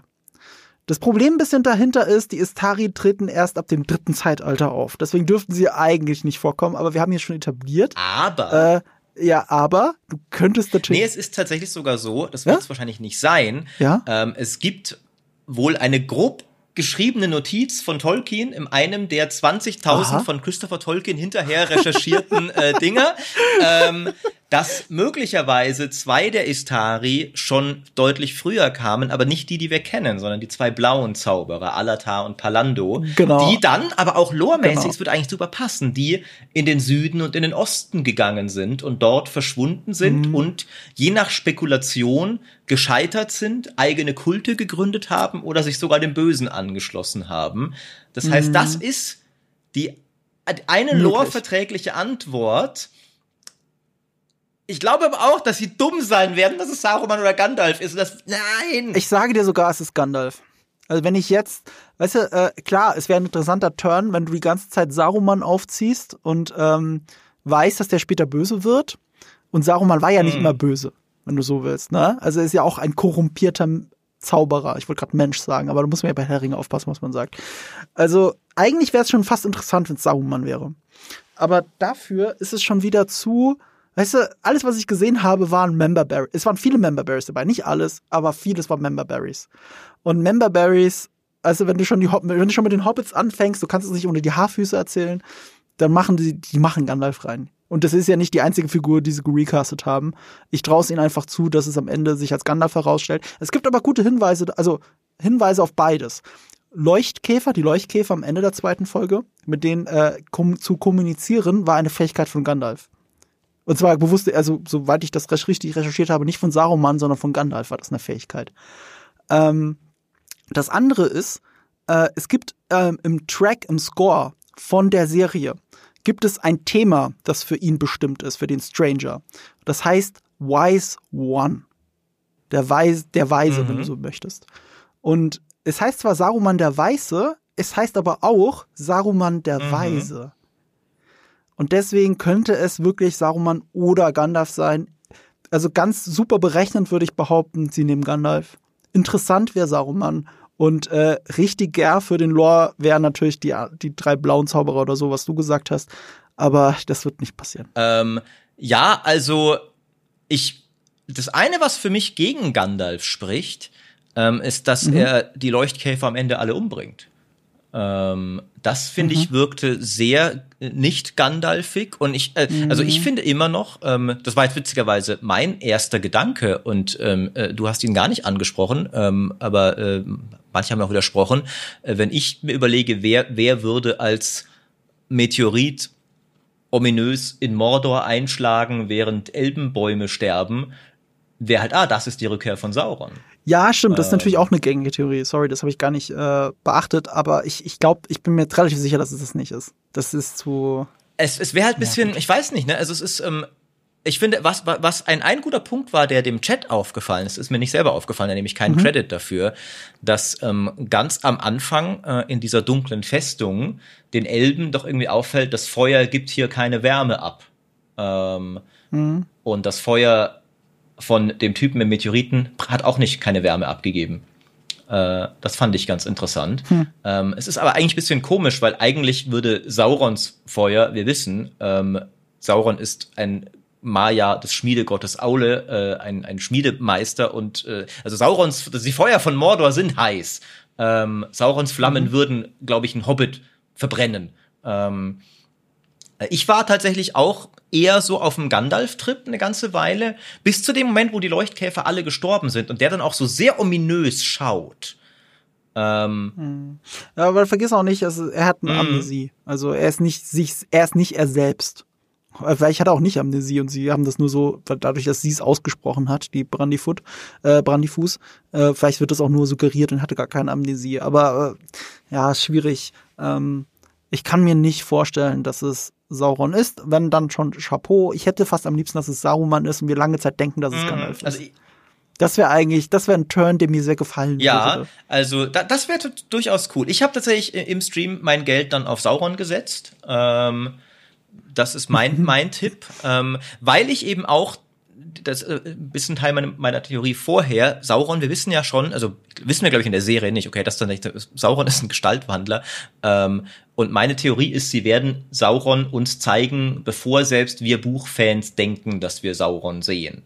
Also es wird dann ja, die, es gibt ja. die gestaltwandelte Form von Sauron aus der Lore, wo ich dann, ha, ich weiß schon, wer das ist. Und ich glaube, sie werden, mhm. weil sie einen Plot-Twist auch für die Buchfans wollen, einen Twist davor einbauen. Nein, du hast Sauron schon davor gesehen, du hast es nur nicht gecheckt. Ähm, und äh, selbst du, schlauer Buchfan, der du dachtest, du weißt alles, hast es nicht gecheckt. Ähm, deswegen habe ich so ein bisschen, aber ich kann mir noch nicht ganz erklären, was Saurons Zweck damit wäre. Das ist so ein bisschen, woran meine Theorie noch ein bisschen scheitert. Wohingegen, wenn es Gandalf oder Saruman sind, ist es halt, kann man, da ist noch kein Plan dahinter. Die wurden genau. halt gerade nach Mittelerde geschickt genau. und haben jetzt wirklich Amnesie. Und wenn, wenn es Sauron ist, müsste ja eigentlich irgendein Plan schon dahinter stehen. Und den habe ich noch nicht ja, ganz durchschaut.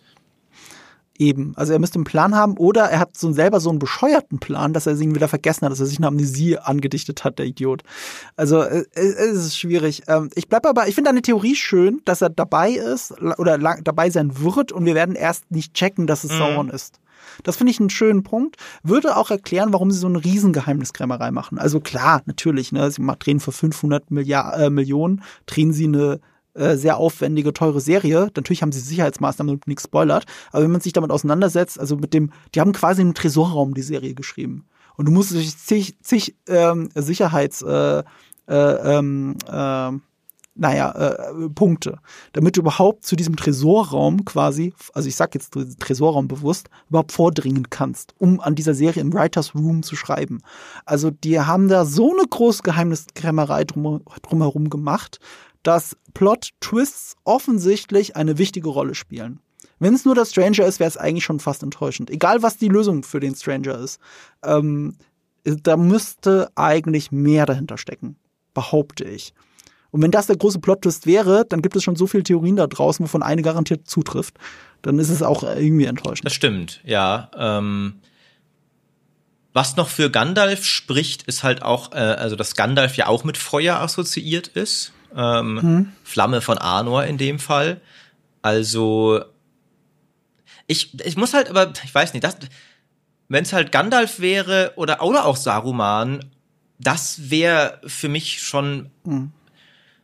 da wäre dann der, der Tolkien-Purist bei mir, in mir so ein bisschen, das wäre ein bisschen viel, finde ich, als Bruch, dass man die einfach früher kommen lässt. Und das wäre, finde ich, auch, also dann viel Spaß dem Schauspieler, ganz ehrlich. Wenn du jetzt tatsächlich der neue mhm. Ian McKellen oder Christopher Lee sein musst, ja, viel Spaß.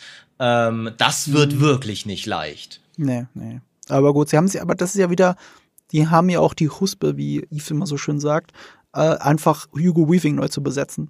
Also, ja, und Cate Blanchett auch. Aber ich meine, die Sache ist, das hat, ist halt auch, finde ich, jetzt im Fall von Hugo Weaving hat es nicht so gut funktioniert bislang. Also, ich sag nicht, dass es nicht, dass sie es nicht machen mhm. würden. Ich sag nur, ich fänd's nicht so cool. Also, es gibt halt Charaktere, wo sie auch nicht mhm. wirklich drum rumkommen, weil, ähm, du brauchst halt Galadriel im zweiten Zeitalter. Wie du sie interpretierst, ist eine andere Sache, aber wenn du eine Serie da machst, dann brauchst du sie, dann brauchst du halt einen Schauspieler, du brauchst Gandalf nicht. Wenn du jetzt extra ihn reinbringst, obwohl die Story ihn da nicht hat, um irgendwie einen Fan-Easter-Egg zu haben, aber es ist gar kein Fan-Easter-Egg, weil es nicht der Schauspieler ist, den wir in der Rolle lieben, ähm, hätte, würde für mich keinen Zweck erfüllen. Da, da bin ich bei dir, aber ich traue es ihnen halt zu. Ja, ich so. auch. Ich traue es ihnen halt das, zu, das, weil das ich denke, ey, wir brauchen ja auch Hobbits. Das ist, weißt du, wer das denkt, wir, kann, wir können jetzt keine Geschichte erzählen ohne Hobbits, wer das wirklich für sich schon selber festlegt, der macht auch ja. sowas. Also das, das ist halt meine Befürchtung. Ja, also also die die die also wie gesagt, ich, ich finde immer noch interessant wäre einer der blauen Zauberer.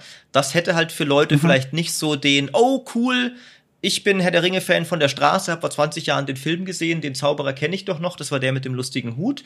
Ähm, aber für, für das wäre wiederum was, wo du für die Lore-Puristen auch was Cooles draus machen könntest, weil für diese, zu denen gibt's nur Spekulationen. Deswegen sind sie sehr interessante, mhm. aber auch offene Figuren. So, es gab ja noch Ne, neben Gandalf und Saruman noch zwei von denen, von denen wir keine Ahnung haben, die vielleicht mhm. irgendwelche dunklen Kulte sonst wo gegründet haben. Das finde ich spannend und da gibt's sogar, aber die haben dafür nicht diese Marketing-Tragkraft und dann we- sollten es eigentlich auch zwei sein und nicht nur einer. Es ist ganz schwierig. Es wird noch Radagast gesagt, nie im Leben ist es Radagast, aber weiter. Ja, du willst weiter, lass uns weitergehen, genau. Ja, nee, aber ganz, aber lass uns doch so verbleiben, die Auflösung dieses Mysteriums wird so ein bisschen in der Nachbetrachtung mitentscheidend sein, wie mutig oder eben nicht mutig diese Serie überhaupt war. In Wirklichkeit. Mhm. Und wie gut.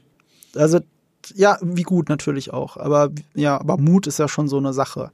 Also hier und da sind sie mutig und hier und da sind sie eben, gehen sie fast schon den Safe-Weg, so nach dem Motto, müssen jetzt die Fans irgendwie, äh, nicht die Fans, die Filmfans irgendwie pleasen. Ja. Um das ein bisschen auseinanderzuhalten. Und deswegen war ich auch von einer Sache in der zweiten Folge unfassbar enttäuscht. Das Intro. Also dieses Intro mit dem Sand, ich fand das eine visuell schöne Idee, aber dieses Intro gibt nee, mir nichts. Nicht. Also wirklich gar nichts. Und sorry, fünfhundert Millionen Dollar. Ich weiß, zweihundertfünfzig Millionen davon für die Rechte, aber trotzdem, das ist doch nicht deren Ernst. Also es gibt Netflix-Serien, die ähm, in sehr kurzer Zeit irgendwie noch schnell einen Title-Screen brauchen und der kann schon fast austauschbar sein, weil er so kalkuliert ist, aber das gibt mir mehr. Und das hier gibt mir sehr ja, wenig. Nee, absolut. Also ich bin wirklich, wirklich, wirklich underwhelmed, was das angeht. Und auch, wenn dann noch der Titelsong von äh, Howard Shore sein soll, dann hat man sich, glaube ich, zu sehr darauf verlassen, dass es von Howard Shore ist. Da muss ich auch tatsächlich sagen, hier können wir wirklich mal den ganz direkten Vergleich ziehen. Da hat Game mhm. of Thrones einfach einen Maßstab gesetzt, hinter dem diese Serie komplett zurückfällt. Ähm, also Game genau. of Thrones, finde ich, man kann ja wirklich... Ich würde es das perfekte Intro nennen, weil es eine so perfekte ja. Union von Form und Funktion ist. Es ist künstlerisch hochwertig, mhm. es hat einen geilen Soundtrack und es erfüllt auch noch eine unglaublich wichtige Funktion für eine Serie in so einer komplexen Welt. Mhm. Also perfekt. Und ich fand auch so dieses Intro irgendwie so, was, was war jetzt da der... Der Gedanke dahinter, ich meine, sie hatten doch sogar schon mal so eine Sequenz eigentlich gedreht. Ich dachte eigentlich, das wäre das Intro, wo, wo, wo der Titel so geschmiedet wird, mm. wie in so einer Elbenschmiede. ähm, also ich hätte vielleicht irgendwie, irgendwie das, sowas Das war ein Marketing-Gag, das war ein Marketing-Gag. Ja klar, aber, aber ich hätte halt gedacht, irgendwas in die Richtung, so, weißt du, so mit, äh, mit dieser Schmiede-Imagery. Ich verstehe auch nicht, was diese Sand immer... Gut, also wenn in den Südlanden, wenn wir auch viel uns in Harad bewegen werden vielleicht noch und so. Ähm, und es wird auch, das Intro ist nicht so wichtig, äh, aber es wird auch... Sagt jemand, und ganz ehrlich, sagt jemand hier, ein Intro juckt im Endeffekt aber auch nicht so krass. Und da sagt, sorry, da muss ich sofort widersprechen, das ist absolut nicht wahr. Die besten Serien auf dieser Welt haben auch richtig geile Intros. Und es gibt noch eine sehr künstlerische, wichtige Funktion. Also außer das, was du sagst, perfektes Serienintro für Fantasy, du siehst die Handlungsorte und so weiter, super geil. Die besten Intros ziehen dich sofort in diese Welt rein. Du bist sofort dabei, du hast sofort Stimmung drauf. Und das wissen auch viele gute Regisseure. James Gunn zum Beispiel von Guardians of the Galaxy für seine Peacemaker-Serie hat er gesagt, ich wollte ein Intro erschaffen, das die Leute niemals skippen werden. Und das hat er mit Peacemaker, hast du Peacemaker nee, gesehen? Nicht, aber ich will ich noch. Wahrscheinlich nicht, äh, ne? Ist schwierig in Deutschland, ja. Ich hab von dir, ähm, du, du hast mich ein bisschen gehypt dafür, ich will das noch machen. Ey, instant eine meiner Lieblingsserien of all time geworden, tatsächlich. Äh, ich weiß, es ist High Praise, aber es ist wirklich so. Und was er gemacht hat, er hat ja so eine Tanznummer gemacht, die findet ihr auch auf YouTube, ganz legal, auch ohne V P N. Und ähm, diese Tanznummer ist super witzig, zieht dich von der Stimmung her sofort rein und hat sogar eine Funktion, weil im Laufe der Serie, umso länger die Serie geht, und das hat auch James Gunn gesagt, dass das die Intention dahinter war, umso länger die Serie läuft, umso mehr Folgen du gesehen hast, siehst du jedes Mal das Intro mit anderen Augen. Weil du siehst die Figuren, die da tanzen, mit anderen Augen. Und das macht einen ganz großen Bruch dann auf einmal mit diesem, mit diesem Intro, das du schon kanntest und dachtest, ja, so schön, tolle Choreografie und so, das ist lustig. Nee, es ist jetzt da auch schockierend, umso länger die Serie geht.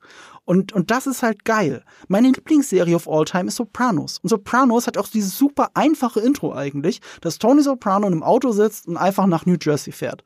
Und im Hintergrund läuft dann diese unfassbar geile Song, ähm, ähm, hier, Wake Up in the Morning von Alabama. Und, und das zieht dich sofort rein und zeigt dir auch, was für eine Art von Serie das ist. Dass es ganz nah bei einem Mafiosi ist, der aber alltägliche Sachen macht. Und im Text darum geht es um, um, um, um, um Mord. Es geht darum, dass jemand morgens aufwacht, basierend auf einer wahren Geschichte, dass eine Frau morgens aufgewacht ist und beschlossen hat, ihren, ihren, ihren ähm, Ehemann zu ermorden. Und es dann auch gemacht hat. Solche Sachen stecken alle in einem guten Intro drin. Und dieses Intro ist kein gutes Intro und eine bessere Serie hat auch ein besseres Intro. Da bin ich fest davon überzeugt. Ich muss auch nochmal hier ganz klar widersprechen. Also wenn sie so wichtig wären, gäbe es die Skip-Intro-Buttons nicht. Skip-Intro-Buttons sind eher ein Armutszeugnis für unsere schnelllebige, moderne Gesellschaft. Danke, ähm, ja. Und weil, also ganz ehrlich, wer von euch hat denn hier, ich meine, ich weiß ja, dass in meinem Chat viele Leute so in unserer Altersgruppe hier sind, bitte. Wer von euch hat denn bitte früher auch nicht, also egal ob jetzt was jetzt euer Jam damals war, Gummibärenbande, Digimon, was weiß ja. ich. Also bitte, wollt ihr mir jetzt sagen, dass, dass Intros nicht wichtig sind? Ähm, Intros sind auch, also Intros sind auch ein Weg, wie mhm. eine Serie mit dir bleiben kann, weil du, ähm, also wenn, wenn du, wenn du Songs aus einer Serie hörst, das ist doch immer erstmal, also der, der Intro-Song. Ich hatte als Kind hatte ich eine Digimon-C D, weil ich natürlich den, weil ich Le- Leb deinen Traum natürlich hören wollte. Und äh, jetzt habe ich natürlich, also wie oft ich den Game of Thrones, das Game of Thrones Intro-Melodie rauf und runter gehört habe, während ich in der S-Bahn saß und sonst wo. Mhm. Ähm, oder Dragon Ball Z oder was weiß ich, ne? Genau. Also äh, es ist es ist natürlich schon so, dass eine Serie kann auch ohne Intro fantastisch sein und ähm, aber ich würde schon auch sagen, eine, eine großartige Serie hat den Anspruch, auch ein großartiges Intro zu haben. Und das war hier tatsächlich nicht der Fall. Das ist auch eine Frage der Definition des Intros. Lost hat ein fantastisches Intro. Und was ist es? Es ist eine Schrift, die einfach innerhalb von fünf Sekunden in die Kamera reinfliegt. Du könntest da nicht mal einen Skip-Button drücken, selbst wenn du wolltest. Und das ist halt Quatsch. Ihr guckt so viel Scheißserien. Bei einer Scheißserie skippst du das Intro. Ne? Und du hast auch recht, das ist ein Zugeständnis an diese schnelllebige Gesellschaft, genauso wie ein, ein alles läuft in zweifacher Geschwindigkeit-Button. Das ist einfach ein Zugeständnis an unsere Unfähigkeit, irgendwas folgen zu wollen und nur noch wegkonsumieren zu wollen. Aber bei einem guten Intro kommst du gar nicht auf die Idee, den Skip-Button zu drücken. Und ich kann es sogar noch belegen mit puren, harten Zahlen. Denn der erfolgreichste Tweet, den ich je abgesetzt habe. Ja, ich wollte auch schon. Jetzt denkt ihr vielleicht, das war irgendwas mit Gaming, irgendein Hot-Take zu Siedler oder Diablo. Ähm, nein, mein erfolgreichster Twitter-Inhalt war folgender Satz. Ähm, Disney Plus hat mir soeben vorgeschlagen, das Intro der Gummibärenbande zu skippen und ich glaube, ich wurde in meinem Leben noch nie so beleidigt. Das ist der erfolgreichste mhm. Tweet, den ich je, der hat es auf verschiedene von diesen Tweet-Compilation-Seiten geschafft, der hat das hundertfache an Interactions bekommen, glaube ich, wie alles, was mein, mein ganzer Twitter-Account zusammen hat, glaube ich, nicht so viel wie dieser eine Tweet bekommen hat. Ähm, ja. Ja, also es gibt viele Leute, halten den Skip-Intro-Button für eine Abomination, Anton Nuggan, und, äh, und erinnern sich noch an ihre Intros von früher. Ja, das ist auch beweisbar, weil tatsächlich bessere Intros eine höhere Watch- Watchtime haben. Das wurde teilweise auch schon erzählt, also bei, bei ähm, ich glaube tatsächlich bei Peacemaker war das so ein Funfact, der auch als News mal gedroppt ist. Äh, du siehst es ja auch, wenn du, keine Ahnung, das Peacemaker-Intro auf, auf YouTube und die Kommentare a- ansiehst, ne? Also wenn du die liest, du siehst ja, Leute lieben dieses Intro. Also äh, wirklich, gute Intros, ist das unterscheidet so eine okay Serie von einer fantastischen Serie. Ich muss echt gerade überlegen, bei meinen Top zehn Serien ever, ne? da, da ist jedes Intro geil. Aber jedes. Also von Sopranos über Game of Thrones. Firefly hat ein fantastisches Intro und das ist ein sehr billiges Intro, also billig geschnitten mm. sogar. Aber die Stimmung, die das verbreitet Song, und wie sich das ja. reinholt. Cowboy Bebop hat ein fantastisches Intro. Das sind alles Serien, die so meiner Top zehn of all time sind und jede einzelne Serie davon hat ein geiles Intro. Und wenn du kein geiles Intro hast, wirst du niemals bei mir in dieser Liste landen. Weil, weil, weil mich die Serie nicht abholt. Es ist einfach so. Und da, deswegen hat hier, sorry, haben sie schon verkackt. Die haben einfach schon verkackt und das ärgert mich unfassbar. Also ich hätte ja gedacht, vielleicht fällt mir die Serie einfach nicht, aber die haben sie bestimmt wenigstens ein geiles Intro, weil für das Geld, dann baust du dir das geilste Intro ever. Und wenn die zehnmal zehn Intros bauen lassen, dann nur das Beste auswählen. Die können sich das erlauben. Ich, das ist wirklich ein, ein Tiefschlag für mich. Das ist einfach ein Tiefschlag für mich. Ich weiß, es ist nur ein Intro, aber es ist ein Tiefschlag. Ihr müsst auch verstehen, der Mann hier verdient ja seinen Lebensunterhalt mit dem Analysieren von Filmkunst. Natürlich trifft das. Äh, ich war tatsächlich in dem Moment eher so ein bisschen so, ah, meh, okay, weiter geht's. Aber ich stimme dir zu, dass es einfach noch ein, ein, es ist eine verpasste Chance, sagen wir so. Es ist eine, eine verpasste Chance, die Serie noch mal einen Schritt höher zu heben und, ähm, Und richtig gute Intros tue ich auch selbst beim, beim Bingen immer wieder gerne gucken. Ähm ja, und auch, weil es im Chat nochmal falsch verstanden wird. Ich sage nicht, man kann eine Serie nur anhand des Intros bewerten. Ich sage nur, es gibt keine verdammt geile, unfassbar gute Serie ohne geiles Intro. Diese Coincidence gibt's einfach.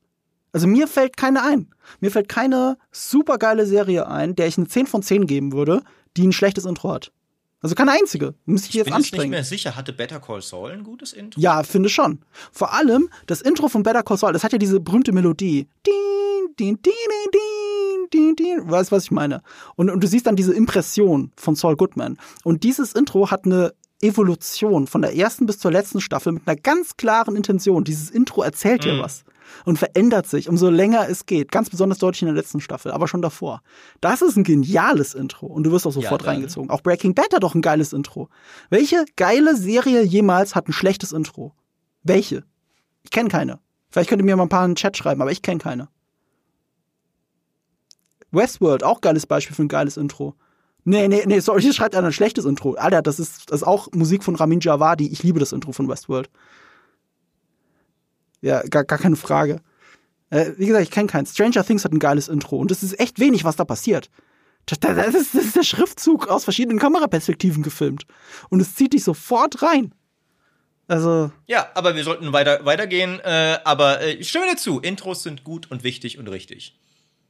Genau.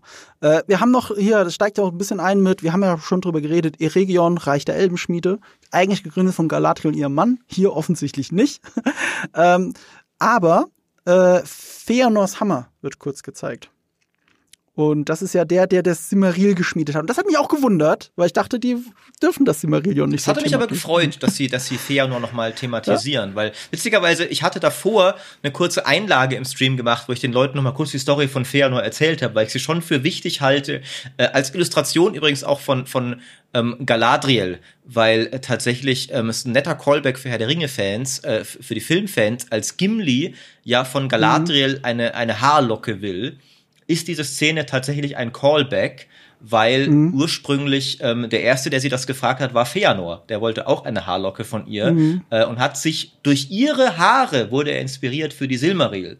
Ähm, also der größte mhm. Elbenschmied, also der größte Elb aller Zeiten überhaupt, wurde durch Galadriel zum größten Kunstwerk in der Geschichte der Welt inspiriert. Aber sie hat gesagt, ah, ich, du bist mir nicht ganz koscher, ich glaube, ich gebe dir keine Haarlocke. Dreimal.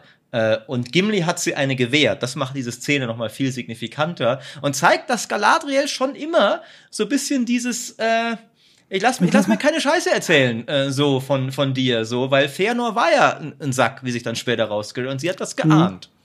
Aber ich fand's dann cool, dass er erwähnt wurde. Ja, das ist schön. Ähm, ich, mu- ich muss noch, sorry, ich muss noch mal ganz kurz auf deinen Chat eingehen. Also ich, ich bin so froh, dass ihr auch alle äh, mir so viel zum Denken gibt, weil ich habe euch ja aufgefordert, mir ein paar geile, also nicht so geile Intros zu, zu schicken. Und ich kann halt einfach nicht zustimmen. Friends hat ein geiles Intro. So, fertig. Friends hat ein geiles Intro. The Boys hat kein Intro, ist richtig, aber sie haben jedes Mal einen anderen Moment, wo sie den Schriftzug einblenden, der irgendwie kurios und witzig Stimmt. ist. Und das ist halt auch ein sehr cleverer Weg. House of Cards sagt, jemand hat ein schlimmes Intro. Ich werde sofort reingezogen von, dieses, von diesem Intro. Ich liebe es, diese Stimmung und alles. Und dann, jetzt sehr bezogen auf diese Serie, jemand sagt, Battlestar Galactica hat ein handelsübliches Intro. So, und das Intro von Battlestar Galactica ist ja genau von dem Komponisten dieser Serie, nämlich von Bear McCreary. Also zumindest die Musik, dieses Dieses Trommeln, das es hat. Es hat so ein Trommeln, das immer schneller wird. Und was es auch noch hat, ist, es ist am Ende individuell. Es hat Impressionen in, in Millisekundenweise schon, in Frameweise, was in dieser Folge passieren wird. Das haben die sich abgeguckt von Mission Impossible aus den sechziger Jahren. Also nicht von den Filmen, sondern von der Originalserie. Da haben die das auch gemacht. Dass jedes Intro individuell war und Impressionen aus der kommenden Folge hatte, actionreich und geil zusammengeschnitten. Und das hat Battlestar Galactica auch. Und das sind die einzigen zwei Serien, die mir gerade einfallen, die sowas machen. Und damit ist es eben kein handelsübliches Intro. Ganz im Gegenteil. So. Und damit ist jetzt endlich, ich höre jetzt auf, über Intros zu reden. Sorry, ich will dich nicht langweilen. Aber das ist für mich eine ja. hohe Kunst und diese Serie ist keine stimmt, hohe Kunst. So.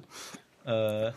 Dafür kommt endlich Khazad-dûm. Und das war, so, jetzt können wir über das war rundum cool, äh, finde ich. Also ja, ja, da hatte ich wirklich rundum nichts auszusetzen. Äh, ich mochte es. Das, das Einzige, was ich albern fand, war, die diplomatische Delegation von Elrond und dem Elbenfürsten sind, sie beide gehen allein zu Fuß nach Khazad-dûm. Dann sagt der König von Khazad-dûm, nein, du darfst nicht rein. Dann sagt der Fürst von Eregion, okay, ich gehe wieder zurück. Elrond, du bleib mal noch ein bisschen da. Ähm, das war so ein bisschen sehr Serienbudget. Äh, ich weiß, bei Game of Thrones wurde das auch ein bisschen mal kritisiert, dass wenn König Robert Baratheon auf die Jagd geht, sind es irgendwie fünf Leute, die zu Fuß durch den Wald laufen. In Wirklichkeit wäre das doch mhm. eine Fuchsjagd mit fünfzig mhm. Hunden und zwanzig Pferden und hundert Soldaten und so. Das war so ein bisschen, aber alles ab da, das erste Mal, also schon, schon wie der Zwerg einfach nur, das erste, was wir von dem Zwerg in dieser Serie sehen, ja, ist Tür auf, nein, Tür zu. Und sofort, ah ja, und, und, und mein Chat ist da schon explodiert, weil es alles Zwergenfans sind. Ja, Zwerge, geil. Ja. Und dann ja. wirst du so langsam reingeführt, die Kamera geht so aus dieser sehr engen Tunnelsicht so und du denkst ja, du weißt ja, du denkst ja, du weißt, was kommt, ne, als Herr der Ringe-Fan, du kennst ja Khazad-dûm. Und dann, hä, grün? What the fuck? Und dann diese Ausschweifung. Und äh, ich fand auch die, die man hat ja in Herr der Ringe nie, erst im Hobbit dann, äh, Zwergensoldaten lebendige gesehen. Ich fand mhm. die auch sehr cool. Mhm. Ähm, der, der Ritus war so ein bisschen klischeehaft, ähm, ja, ähm, ja. das fand ich schon, ähm, aber ich fand, dass ähm, Durin war halt fantastisch und ich fand, ähm, mhm. er war, es wurde im Chat, wurde sich ein bisschen beschwert, dann bei mir so, ah, jetzt sind die Zwerge wieder Witzfiguren. Ich fand, er war keine Witzfigur. Er war witzig, aber er war keine Witzfigur. Nee. Ähm, ja, genau. Und ich fand den Dialog zwischen ihm und Elrond fand ich auch richtig gut. So, so dieses, ja. eben diese Schwierigkeit einer Freundschaft zwischen zwei Spezies, mhm. die Zeit so unterschiedlich empfinden. Total ja. interessant ja eigentlich. Ähm, also da, das war einfach rundum cool. Ich fand die Zwerge, mhm. Khazad-dûm und so, habe ich gefeiert. Es macht auch was sehr Wichtiges. Äh, es bringt uns endlich Comedy Relief. Mhm, stimmt. Wir haben in der ersten Folge sowas nicht. Und was die Serie macht, und das finde ich sehr interessant, mit jeder weiteren Folge werden neue Handlungsorte noch dazu gemacht. Also äh, neue Handlungsstränge kommen dazu. Khazad-dûm ist ja nicht nur ein anderer Ort, es ist ein anderer Handlungsstrang. Genauso wie das Ende dieser Folge andeutet, dass noch ein Ort hinzukommen muss. Darüber können wir dann auch gleich noch reden.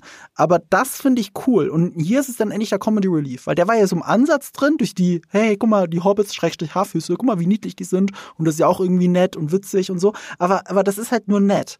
Und durch den Zwerg kommt so, so, so ein gewisser Sarkasmus noch dazu, der ja in Herr der Ringe sehr wenig gesät ist, weil Herr der Ringe bewusst eben nicht ironisch ist und nicht sarkastisch ist, außer du hast einen Elb und einen Zwerg nebeneinander stehen. Das war der Comedy Relief bei Peter Jackson. Und hier ist es halt so ähnlich. Sie haben sich die Konstellation abgeschaut, aber es funktioniert.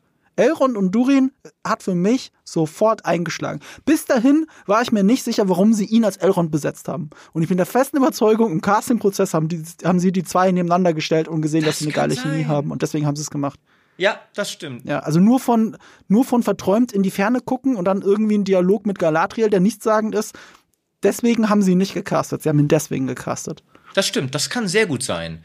Ähm, ja, also fand ich auch absolut super.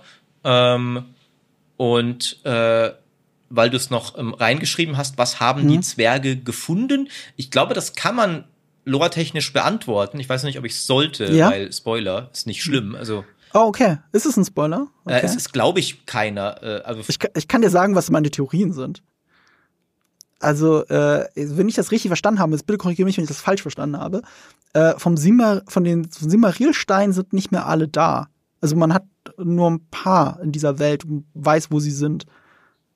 Könnte das einer von denen sein, dass sie ihn gefunden haben? Haben sie zu tief und zu gierig gegraben? Ich, wusste, ich weiß nicht mehr auswendig, was ich glaube, ich, wurden die nicht sogar zerstört? Die drei Silmaril. Ach so, echt? Wurden die zerstört schon? Ich glaube, es ist irgendwie einer, weiß ich, dass irgendein Sohn von Fëanor sich mit die, dem irgendwie ins Anna, Feuer Also Anna schreibt, hat. Die Silmaril sind alle verloren. Ich weiß nicht, was genau, ja, sind alle verloren. Ähm, ja, aber das ist der Punkt. Also ich traue denen zu, den Autoren, dass sie sagen, okay, die gelten als verloren, bringen wir doch einen zurück und am Ende der Geschichte ist er wieder verloren. Dann ist er, bleibt er verloren. Dann haben sie nichts verändert und können es aber trotzdem benutzen. Hm, das kann natürlich sein, ähm, einer sagt, Melkors Krone war einer. Ich erinnere mich irgendwie, dass bei einem Elbenfürst das in der Krone war. Ist das dann später Melkors Krone oder ist das eine andere Krone? War das nicht sogar Fëanor, den sie dann noch unmittelbar vorher etabliert Jetzt, haben? Warte mal, wir haben, wir haben hier tatsächlich, es, es gibt tatsächlich, ich, ich bin gerade auf, auf, der, auf der Wiki, ähm, ein Silmaril wurde von den Valar als Stern in den Himmel gesetzt. Ähm, mhm. Und zwar auf äh, auf äh, zu Erendil, dem Seefahrer, wie er durch die durch den Himmel segelt. Mhm. Ähm, der die zweite, die anderen beiden wurden von Fëanors zwei überlebenden Söhnen Medros und Maglor geklaut. Äh, sie waren ihnen aber unwürdig wegen ihrer Verbrechen und sie die Juwelen haben ihre Hände verbrannt. Ähm, und äh, ich hatte es sogar doch richtig, genau. Medros hat ähm, s- sich selbst mit seinem Silmaril in einen Vulkan geworfen und der andere mhm. hat seinen ins Meer geworfen. Das heißt, tatsächlich ist es theoretisch möglich, dass die wieder auftauchen. Es wäre schon ziemlich hart, weil die Silmaril ist halt. Du kannst eigentlich keinen Silmaril bringen in einer Serie, die um die Ringe der Macht geben, gehen soll, weil die Ringe der Macht sind halt lächerlich neben den Silmaril. Mhm. Ähm, das, das geht okay. eigentlich nicht. Ich glaube tatsächlich, was es ist, und es ist jetzt nicht mal unbedingt ein Spoiler, weil wir wissen, wir wissen ja, was der Reichtum von Moria war. Äh, Mithril. Ja, das ist die gängigste Theorie hier im Chat genau. gerade, dass es Mithril ist. Ähm, ich hätte nur nicht gedacht, dass Mithril so leuchtet. Das hat mhm. mich halt äh, ein bisschen rausgebracht. Das stimmt, ja. Aber ich meine schon ein bisschen. Ne? Wir haben's, ja, aber ich Ja, wenn Orks in der Nähe ist. Nee, das ist das sind Elbenklingen. Nee, das waren die Elbenschwerter. Genau. Nee, nee, Scheiße, aber trotzdem. Und der, der Arkenstein ist es, glaube ich, nicht. Der Arkenstein wird ja erst viel später in Erebor gefunden. Ähm, also ich würde tippen, dass es Mithril ist, ähm, weil ja Mithril so, so mächtig auch ist. Also das ist ja mhm. wie eine Superwaffe finden im Grunde. Ähm, ja. Deswegen wäre das mein äh, Tipp. Wer weiß. Äh, auf jeden Fall hat man das Gefühl, als würde da irgendein Callback drin stecken. Und wenn es Mithril ist, ist es ja auch ein bisschen so. Ähm, hier, äh, und das fand ich auch interessant, überhaupt an dieser Szene, wie das eingeleitet wird. Also äh, hier Elrond geht ja vor die Tür zusammen mit, äh, also steht vor dem Tor zusammen mit äh, Celebrimbor, wie, wie sagt man den Namen nochmal? Celebrimbor, mit Celebrimbor und redet von der Gastfreundschaft der Zwerge. Und zack, sind sie nicht gastfreundlich, was nicht nur ein geiler Comic Relief ist, sondern genauso war es ja in, in Die Gefährten. Ne? Also, also hier, äh, hier, also da war es halt Stimmt. ein Zwerg, der von der Gastfreundschaft ja. redet, Gimli war es. Ja. Wenn ihr berühmte Gastfreundschaft der Zwerge kennenlernen, Malzbier, Pökelfleisch. Ja, ja genau. Ja, und, und genau das gibt's dann eben nicht. Und es ist sogar so, er, er, er, er, Elrond sagt ja sogar, ich bin noch ein Freund, sagt bitte Durin, also dass ein Freund von Durin hier ist und ich möchte reingelassen werden. Und es ist halt so witzig, weil das Wort Freund in dem Fall nicht dafür aus, nicht ausreicht, um reingelassen zu werden. Stimmt, ja. Stimmt, das fiel mir gar nicht auf. Also indirekt. Ja, das, das war ein guter Callback, ja. Ja, genau. Und äh, deswegen, äh, das finde ich ganz nett. Berg, äh, hier diese, diese Silberadern betönen. Das haben sie es im Deutschen genannt. Ich weiß nicht, wie sie es im Englischen genannt äh, resonate, haben. Fand ich auch sehr interessant. Ich. Resonate. Mhm. Also das ist auch so eine gängige Taktik von den Zwergen und das ist was Neues. Das weiß ich auch nicht, ob das schon im, in den Büchern ist. Da bin ich mir nicht sicher. Vielleicht weiß das jemand im Chat. Das fand ich auf jeden Fall irgendwie so nett, so zu hören. Ich glaube, man sieht auch irgendwo im Trailer oder im Promomaterial, dass die Frau von Durin singt. Ah, okay. So, also, dass sie wirklich so macht. So, ich habe das mal im Trailer, ziemlich sicher in einem Trailer. Und damit habe ich das dann sofort in Verbindung gebracht. Und dann oh, macht dieses alberne eigentlich, dass sie anfängt zu singen, gibt dem aber eine Bedeutung. Anders jetzt aber als bei den Elben. Da fand ich das halt albern, dass sie angefangen haben zu singen. Zu der Musik, die gerade im Hintergrund läuft. Das war schon fast, das hat mir schon fast gebrochen, was ich, äh, was ich da eigentlich gesehen habe. Aber gut, was sei's. Sei's drum. Und wenn wir davon reden, dann, äh, von den Elben, die eh auf dem Meer waren, können wir auch direkt wieder zum Meer springen, weil danach ist ja die Folge benannt. Die heißt ja Treibgut, äh, Drift. Und das ist ja Galadriel. Und ich dachte schon für kurze Zeit, sie ist die beste Schwimmerin der Welt, weil sie offensichtlich sehr lange, ja, sehr haben, lange zurückschwimmen. Das haben im Chat auch einige, ihr Seepferdchen hat sie sich eindeutig verdient, hat jemand geschrieben. Das war ganz schön. Ich meine, ich weiß, Elben können viel, aber durchs ganze Meer schwimmen ist schon ein bisschen heftig. Ja. Also, ich meine, das ist ja auch wirklich, also bis zu äh, Valinor ist, ist es ne, das ist ein ganzes Meer dazwischen. Das stimmt. Also, das, also du kriegst äh, es in der echten Welt gerade so hin, über den Ärmelkanal zu schwimmen, wenn, also, wenn du gut genug bist. Aber Galadriel hat ja, ja wirklich Eier in der Hose. Also das ist, das ist wirklich ein komischer Plan. Und wie es der kosmische Zufall oder eben die sogenannte Plot-Convenience will, und das ist halt komisch, weil wir sind ja nicht bei Star Wars, wo es die Macht gibt, die irgendwie das Schicksal leitet. Ähm, also ich, das wirklich der Begriff des Schicksals wäre mir jetzt für Herr der Ringe neu. Vielleicht interpretiere ich das auch falsch, aber ich glaube nicht, dass das jetzt mit auf Galadriel zutre- äh, zutreffen würde in diesem Fall, weil sie aus dem Schiff gesprungen ist und jetzt muss jemand kommen und sie retten. Das ist halt pure Plot-Convenience und das finde ich ein bisschen lame geschrieben. Ich fand, diese Szene tatsächlich war rundum dann die, wo ich am ehesten festmachen würde, irgendwie fühle ich mich jetzt nicht mehr in Mittelerde. Mhm. Ähm, aus verschiedenen Gründen. Das eine ist okay. dieses weirde, lange Schwimmen, wie du sagst. Ja. Dann trifft sie zufällig irgendwie so eine random Gruppe von, von Schiffbrüchigen, die deren Schiff wohl von irgendeinem random Seemonster verschlungen wurde. Also meines Wissens ist, also in, Her- in Mittelerde gibt's viele Monster, aber ich glaube, von so einem fetten Seemonster, so einem Wurm, kann ich mich nicht erinnern, woran sich, worauf sich das beziehen könnte. Der Fairness halber, es wird auch nicht viel Zeit verbracht in Herr der Ringe auf, wobei eigentlich schon, also es ist nie irgendwie, wenn, wenn die Korsaren von Umbar segeln oder irgendwelche, mhm. oder auch die, die große Flotte von Ar-Pharazôn und so, nie wird drüber geredet, ne, aber passt auf die riesigen Seeungeheuer auf, die Schiffe angreifen. Mhm. Ähm, da, das ist irgendwie komisch und dann, also die, diese ganze Szene einfach irgendwie wirkte so, hä, was, was, was, was, was soll das jetzt alles überhaupt? Und warum verbringen wir auch so viel Zeit damit, dass, dass, dass Galadriel da irgendwie übers, übers Meer schwimmt und mit random Dudes, die nicht aus der, aus der Lore sind und so. Also da habe ich mich sehr irgendwie Die war, war rundum komisch und auch wieder dieser Standard, ah, sie ist, sie ist eine Elbe, oh, ganz schlimm, so, hä, warum, wer, wer seid ihr überhaupt?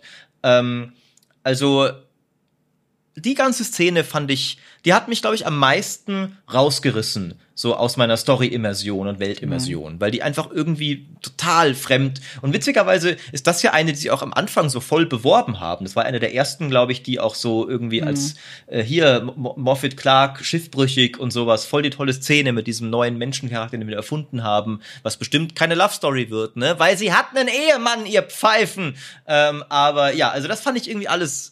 Aber vielleicht ist es eine, eine unglückliche Liebe. Ja, vielleicht. Also vielleicht wird die nie erfüllt und dann schnappt sie sich jemand anderen. Da, also das kann da alles noch erzählt werden, weil er ist auch eine neue Figur. Halbrand heißt er, glaube ich. Ich habe, der Name wird nicht gesagt, aber auf I M D B steht er halt. Äh, Halbrand ist eine neue Figur, die ist erfunden worden für die Serie. Deswegen, man muss ja auch ein paar Figuren, ich bin ehrlich gesagt immer froh, wenn erfundene Figuren dazukommen, weil dann hast du auf einmal wieder Möglichkeiten. Wenn du dich jetzt nur an Figuren aufhältst, von denen du weißt, wo sie später stehen, hast du ein Problem. Nee, ge- ja vorne- geht ja auch nicht. Also ja. du, du brauchst ja, Tolkiens Geschichten waren manchmal auch so ein bisschen, sag ich mal, also gerade weil das ja nur Backstory ist, so ein bisschen mhm. bare bones, und ähm, ich fand zum Beispiel auch grundlegend auch beim Hobbit, ich fand, hatte nichts gegen Tauriel, weil wenn Düsterwald jetzt wichtiger wird, brauchst du halt ein paar benannte Düsterwald-Figuren, die da was machen können. Ähm, die Love-Story war dann Quatsch. Aber ich finde auch, man darf erstmal Sachen erfinden. Der Name ist interessanterweise recht nah an einer Tolkien-Figur, an einem Waldläufer, der Aragorns Banner trägt, der Halbarat heißt in den Büchern. Ähm, also sehr, sehr nahe dran. Ähm, vielleicht auch kein Zufall, müssen wir mal schauen. Das erklärt, warum ich den Namen gleich so gut fand. Ich habe mm. den Namen gelesen und es war ja, ist ja ein neuer Name und ich habe gedacht, der klingt, als hätte sich Tolkien den ausgedacht. Da bin ich, das finde ich jetzt cool. Und jetzt, wo du das sagst, denke ich, okay, sie haben einfach nur halb abgeschrieben und geändert. Deswegen mm. klingt er so. Naja gut, wie soll man es machen? Ähm, äh, ich, damit bringen sie zumindest eine neue Dynamik rein. Wir haben ja auch von, vorhin von Better Call Saul geredet, was für mich das beste Prequel ever ist. Und da haben sie auch es eben sehr geschickt gemacht, die Mischung aus Figuren, die du schon kennst, und ganz neuen Figuren, die richtig interessant werden und so diese ganze Serie sogar tragen, obwohl es eigentlich Saul, Saul, das Saul mit im Titel steckt und du denkst, okay, es gibt die eine Hauptfigur. Nee, nee, es gibt drei Hauptfiguren. Die ganze Serie dreht sich um drei Figuren und mindestens drei. Und, und für viele ähm, Fans ist dann die treibende Frage geworden, oh mein Gott, wie, wie kommt Kim aus dem Ganzen ja, raus? Genau, ne? Das genau. war ja dann für viele so das zentrale Ding. Aber den anderen wissen Richtig. wir ja, was passiert. Aber ja. hoffentlich passiert Kim ja. nichts. Oh mein und, Gott. Wenn du es gut machst, wenn du es gut machst, soweit sind wir halt noch nicht, aber wenn du es gut machst, hast du mit Halbrand eine Figur, die genau so eine Funktion erfüllt. Mhm. Weil ein Durin, ein Elrond, das ist alles schon ein bisschen zu festgelegt. Halbrand ist eine neue Figur. Das ist genau, also bei dem du dich dann auch wirklich fragen kannst, wird er sterben oder wird er nicht sterben? Ja. Also was, was ich mich, was ich mir, also ist jetzt auch nur Fantheorie, aber gemessen an dem Ende hatte ich das Gefühl, dass er Numenor ist. Mhm. Und damit sehr an Aragorn erinnert. Und es ist auch wieder, ich finde, kein Zufall, wenn sie dann jemanden, einen neuen Menschen, in Anführungsstrichen, ähm, etablieren, der aber so direkt schon mal ein bisschen längere Haare hat, womit auch ein bisschen unsere, unsere alten Aragorn-Gefühle geweckt werden. Jemand, der vielleicht noch eine größere Bedeutung hat, als man denkt, der auch am Anfang noch ein bisschen zwielichtig ist. Ne? Aragorn wird jetzt erst zwielichtig dargestellt und macht ja auch eine Entwicklung durch als Waldläufer, dass er dann zu dem Helden wird, zu dem König wird, den wir später kennen. Und der hier, und das habe ich aber erst nicht gecheckt durch die Inszenierung, erst als sie es nochmal im Dialog erwähnt haben, der die anderen Menschen, der dieses Floß da getrennt hat, damit die anderen Menschen quasi gefressen werden und er überlebt. Mhm. Das ist ja extrem zwielichtig. Das habe ich wirklich erst kapiert, als sie es nochmal erwähnt. Da dachte ich, hä, wie, was? Habe ich das gerade übersehen? Und dann springe ich nochmal zurück und guck's mir nochmal an und du siehst wirklich, du siehst zwar, wie er es löst, ja, aber du siehst nur im Hintergrund, wie er, wie er, wie seine Silhouette wegfährt von den anderen. Und deswegen habe ich es übersehen, inszenatorisch, dass er die anderen Menschen opfert, um selber überleben zu können. Mm, habe ich auch, deswegen, auch nicht gesehen, ja. Das ist nicht gut inszeniert an der Stelle. Es äh. war cool inszeniert von Bayona mit dem, mit der Silhouette im Nebel und das war, man denkt erst, es ist ein Schiff und dann ist es aber das Seemonster. Das war alles cool, aber es geht tatsächlich unter, dass er die anderen Menschen kaltblütig opfert fürs eigene Überleben. Oh. Also tatsächlich, äh, weil äh, ich habe nochmal, also ich hatte auch zuerst gedacht, Numenor, Ähm, aber nachdem er ja sagt, sein, sein Land wurde irgendwie zerstört oder sowas. Ach so, stimmt, ja, ja, ist ja alles Quatsch. Äh, kann, kann er tatsächlich kein Numenorer Nein. sein.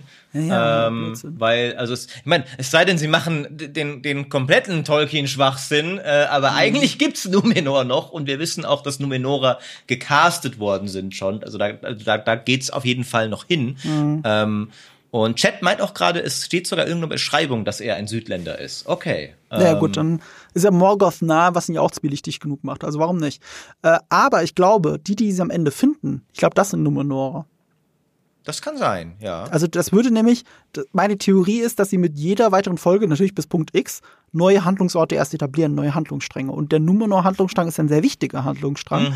der natürlich in den ersten zwei Episoden, damit man nicht noch mehr überfordert ist, noch gar nicht angerissen wird. Aber Numenor, dass Numenor sie findet, weil Numenor ist ja mitten in diesem, äh, das trennende Meer haben sie es genannt, in diesem trennenden Meer, mittendrin ist Numenor. Das ergibt schon Sinn, dass da ein Schiff sie aufgabelt. Also das mhm. gibt doch, es gibt doch mehr Sinn als diese blöde Planke, die sie dann findet. Dieses Floß. Ja. Wenn man da irgendwie eine Handelsroute kreuzt, dass man auf einmal auf die Menschen trifft und zack ist ein neuer Handlungsstrang auf. Stimmt. Ähm, kann ich mir gut vorstellen, ja. Ähm, also ich bin da ein bisschen so bei dem, bei der Figur, die, die hat noch nicht viel ge- ich in, aktuell finde ich ihn noch nicht so spannend, weil ich noch nicht genug nee. von ihm weiß. Ja. Ähm, und äh, muss man. Es wird im Chat gesagt, es spukt die Theorie rum, dass er Sauron ist. Ähm, ja, ja, aber das ist schon eine gewagte Theorie. Als Sauron setzt sich auf den Floß und hofft zu überleben. Das ist ganz schön ein dummer Plan. Das stimmt. Sa- und Sauron ist auch nicht so der Typ, der sich so sehr die Finger schmutzig machen würde, wenn er es vermeiden kann. Ähm, ist ja auch ganz lustig. Und da, da bin ich, ich hoffe sehr, dass wir diese Seite von Sauron mehr sehen, weil Sauron ist eigentlich in, in, in der Herr der Ringe-Filmen sehen wir ihn sehr so als brachialen Hau draufschurken, der halt, ne, man sieht am Anfang fette Rüstung, fetter Morgenstern und sonst ist seine Taktik, Taktik oft hauptsächlich mehr Orks. Ähm, aber eigentlich Orks. ist, aber eigentlich ist Sauron, ähm, in der Story ein Intrigant, vor dem, also der sich vor, vor Figuren wie Littlefinger nicht verstecken muss oder Tywin Lannister. Also was Sauron im zweiten Zeitalter abzieht, ist ein so glorreiches Meisterstück in mancherlei Hinsicht. Ich freue mich so drauf. Ich hoffe, sie machen das gut. Ähm, weil die Story von Sauron, das ist immer noch der Grund, warum ich auf diese Serie so, die, die Story von Sauron im zweiten Zeitalter ist so mhm. geil. Die ist so geil. Ich bin sehr gespannt mhm. drauf. Aber deswegen wäre ich umso enttäuschter, wenn der aus dem Trailer, der Eminem, jetzt einfach Sauron ist. Ja, das, das, ich, oh, bitte also, nicht. Wie, wie könnte man jemanden möglichst fies aussehen lassen, der auch noch ein Elb ist? Also, also wie, oder? Sieht man da nicht die Ohren sogar? Weiß ich gar nicht. Ja, ja, es, ja, wo dann alle sagen, ja, aber die haben doch alle lang. Weißt du, wie kannst du einen Elben böse aussehen lassen, indem du die Haare wegrasierst und, aus, und gucken lässt wie Eminem? Ja. Und dann hast du einen Bösen. Und das ist so plakativ, dass ich einfach bete, dass es das nicht ist, dass das nicht die Lösung von allem ist. Kollege, Kollegin Steffi hat ihn den Fuckboy Sauron getauft. Ähm, Ich, Kollegin ich, Steffi? Ja, äh, Steffi Schlottack. Äh, auf ah, ich dachte gerade, unsere, unsere ein T-Shirt. Ein Nein, wir haben mehrere Steffis. Das hätte, das hätte niemals zusammengepasst. Sauercoach, die Steffi. Naja, aber zu einer anderen Steffi passt das sehr gut. Ähm, und äh, ja, das ähm, genau, okay. also äh, ja, ich hoffe auch, also ich Da, da, die Serie wird für mich tatsächlich, das ist rein subjektiv, die kann viele andere tolle, aber mit, mit Sauron steht und fällt sie für mich. Mhm. Ähm, also zu, zu mindestens neunzig Prozent. Wenn, wenn der geil ist, kann ich der Serie viel verzeihen. Mhm. Wenn der nicht geil ist, mh, mh, dann könnt ihr noch so viele genau. gute Zwerge haben. Das hat ja auch einen guten Grund. Das hat nicht mit Sauron zu tun. Du brauchst für eine gute Geschichte einen guten Antagonisten. Und bisher haben wir keinen richtigen Antagonisten. Wir haben ein, ein, eine Eröffnung, die nur fünfzehn Minuten geht, die einen geilen Antagonisten verspricht. Es gibt hier was und, äh, und je, keiner glaubt an ihn, nur noch, nur noch Galadriel glaubt an diesen Antagonisten. Und die restliche Geschichte, was wir bis jetzt gesehen haben, ist ja eher so dieses, machst du jetzt, was ich will oder nicht, Antagonismus. So, also dass Leute versuchen, andere Leute zu überreden. Das ist das einzige... die einzige Hürde, die sie gerade überwinden müssen. Und das ist noch sehr wenig. Da muss halt die Serie einen guten Antagonisten aufbauen. Aber da kann man sich ja auch Zeit lassen. Es ist nicht so wichtig. Wenn du jetzt an Better Call Saul wieder denkst, eine, der richtige, also ich glaube erst in der zweiten Staffel oder Ende der ersten Staffel wird der erste richtige Antagonist überhaupt aufgebaut. Du wusstest lange Zeit nicht, dass eine Figur ein Antagonist ist, weil mhm. ich nicht spoilern möchte. Und das hat ihn zu einem geilen Antagonisten gemacht. Und der wahre geilste Antagonist in Better Call Saul wird erst am Ende der vierten Staffel vorgestellt. Und wir haben hier eine Serie, die fünf Staffeln geht. Also, also auch ein Sauron kann erst sehr spät etabliert werden, wenn du bis dahin durch geschickte Positionierung von Antagonisten, die die Geschichte spannend hältst, dann kann es funktionieren. Und äh, Benefit of the Doubt, hier hat die Serie noch alle Möglichkeiten. Gut, ähm, dann kommen wir eigentlich zum letzten, was ich mir aufgeschrieben habe, nämlich äh, ich habe es der Tunnel genannt, weil ich immer noch nicht die Südlande nicht so genau verorten kann, aber jetzt wissen wir ja, dass es vielleicht Mordor ist und das äh, macht, das passt ganz gut zu dieser Tunnel-Story, dass alles unterhöhlt wird, alles langsam korrumpiert wird, das fängt bei einer Kuh an und hört bei, bei einem Tunnel auf, ähm, da, da spricht alles sehr für Mordor, dass es unterhöhlt wird, aber gleichzeitig habe ich mich gefragt, na, jetzt, wie, das Maurice, ich fand's ja schon albern, dass Galadriel einfach ein ganzes Meer zurückschwimmen will. Okay, ist blöd, ist albern, passiert. Aber ist es wirklich die geilste Angriffstaktik ever, dass man alles unterhöhlt? Also Bauern? Also das klingt mir wie eine, das klingt, also weißt du, die greifen ja nur ein Dorf an. Das hat ja nicht mal eine Mauer. Das also ist ja wirklich, das klingt wie der dümmste Plan aller Zeiten. Ich verstehe, dass Orks sich nicht gerne bei Tageslicht bewegen.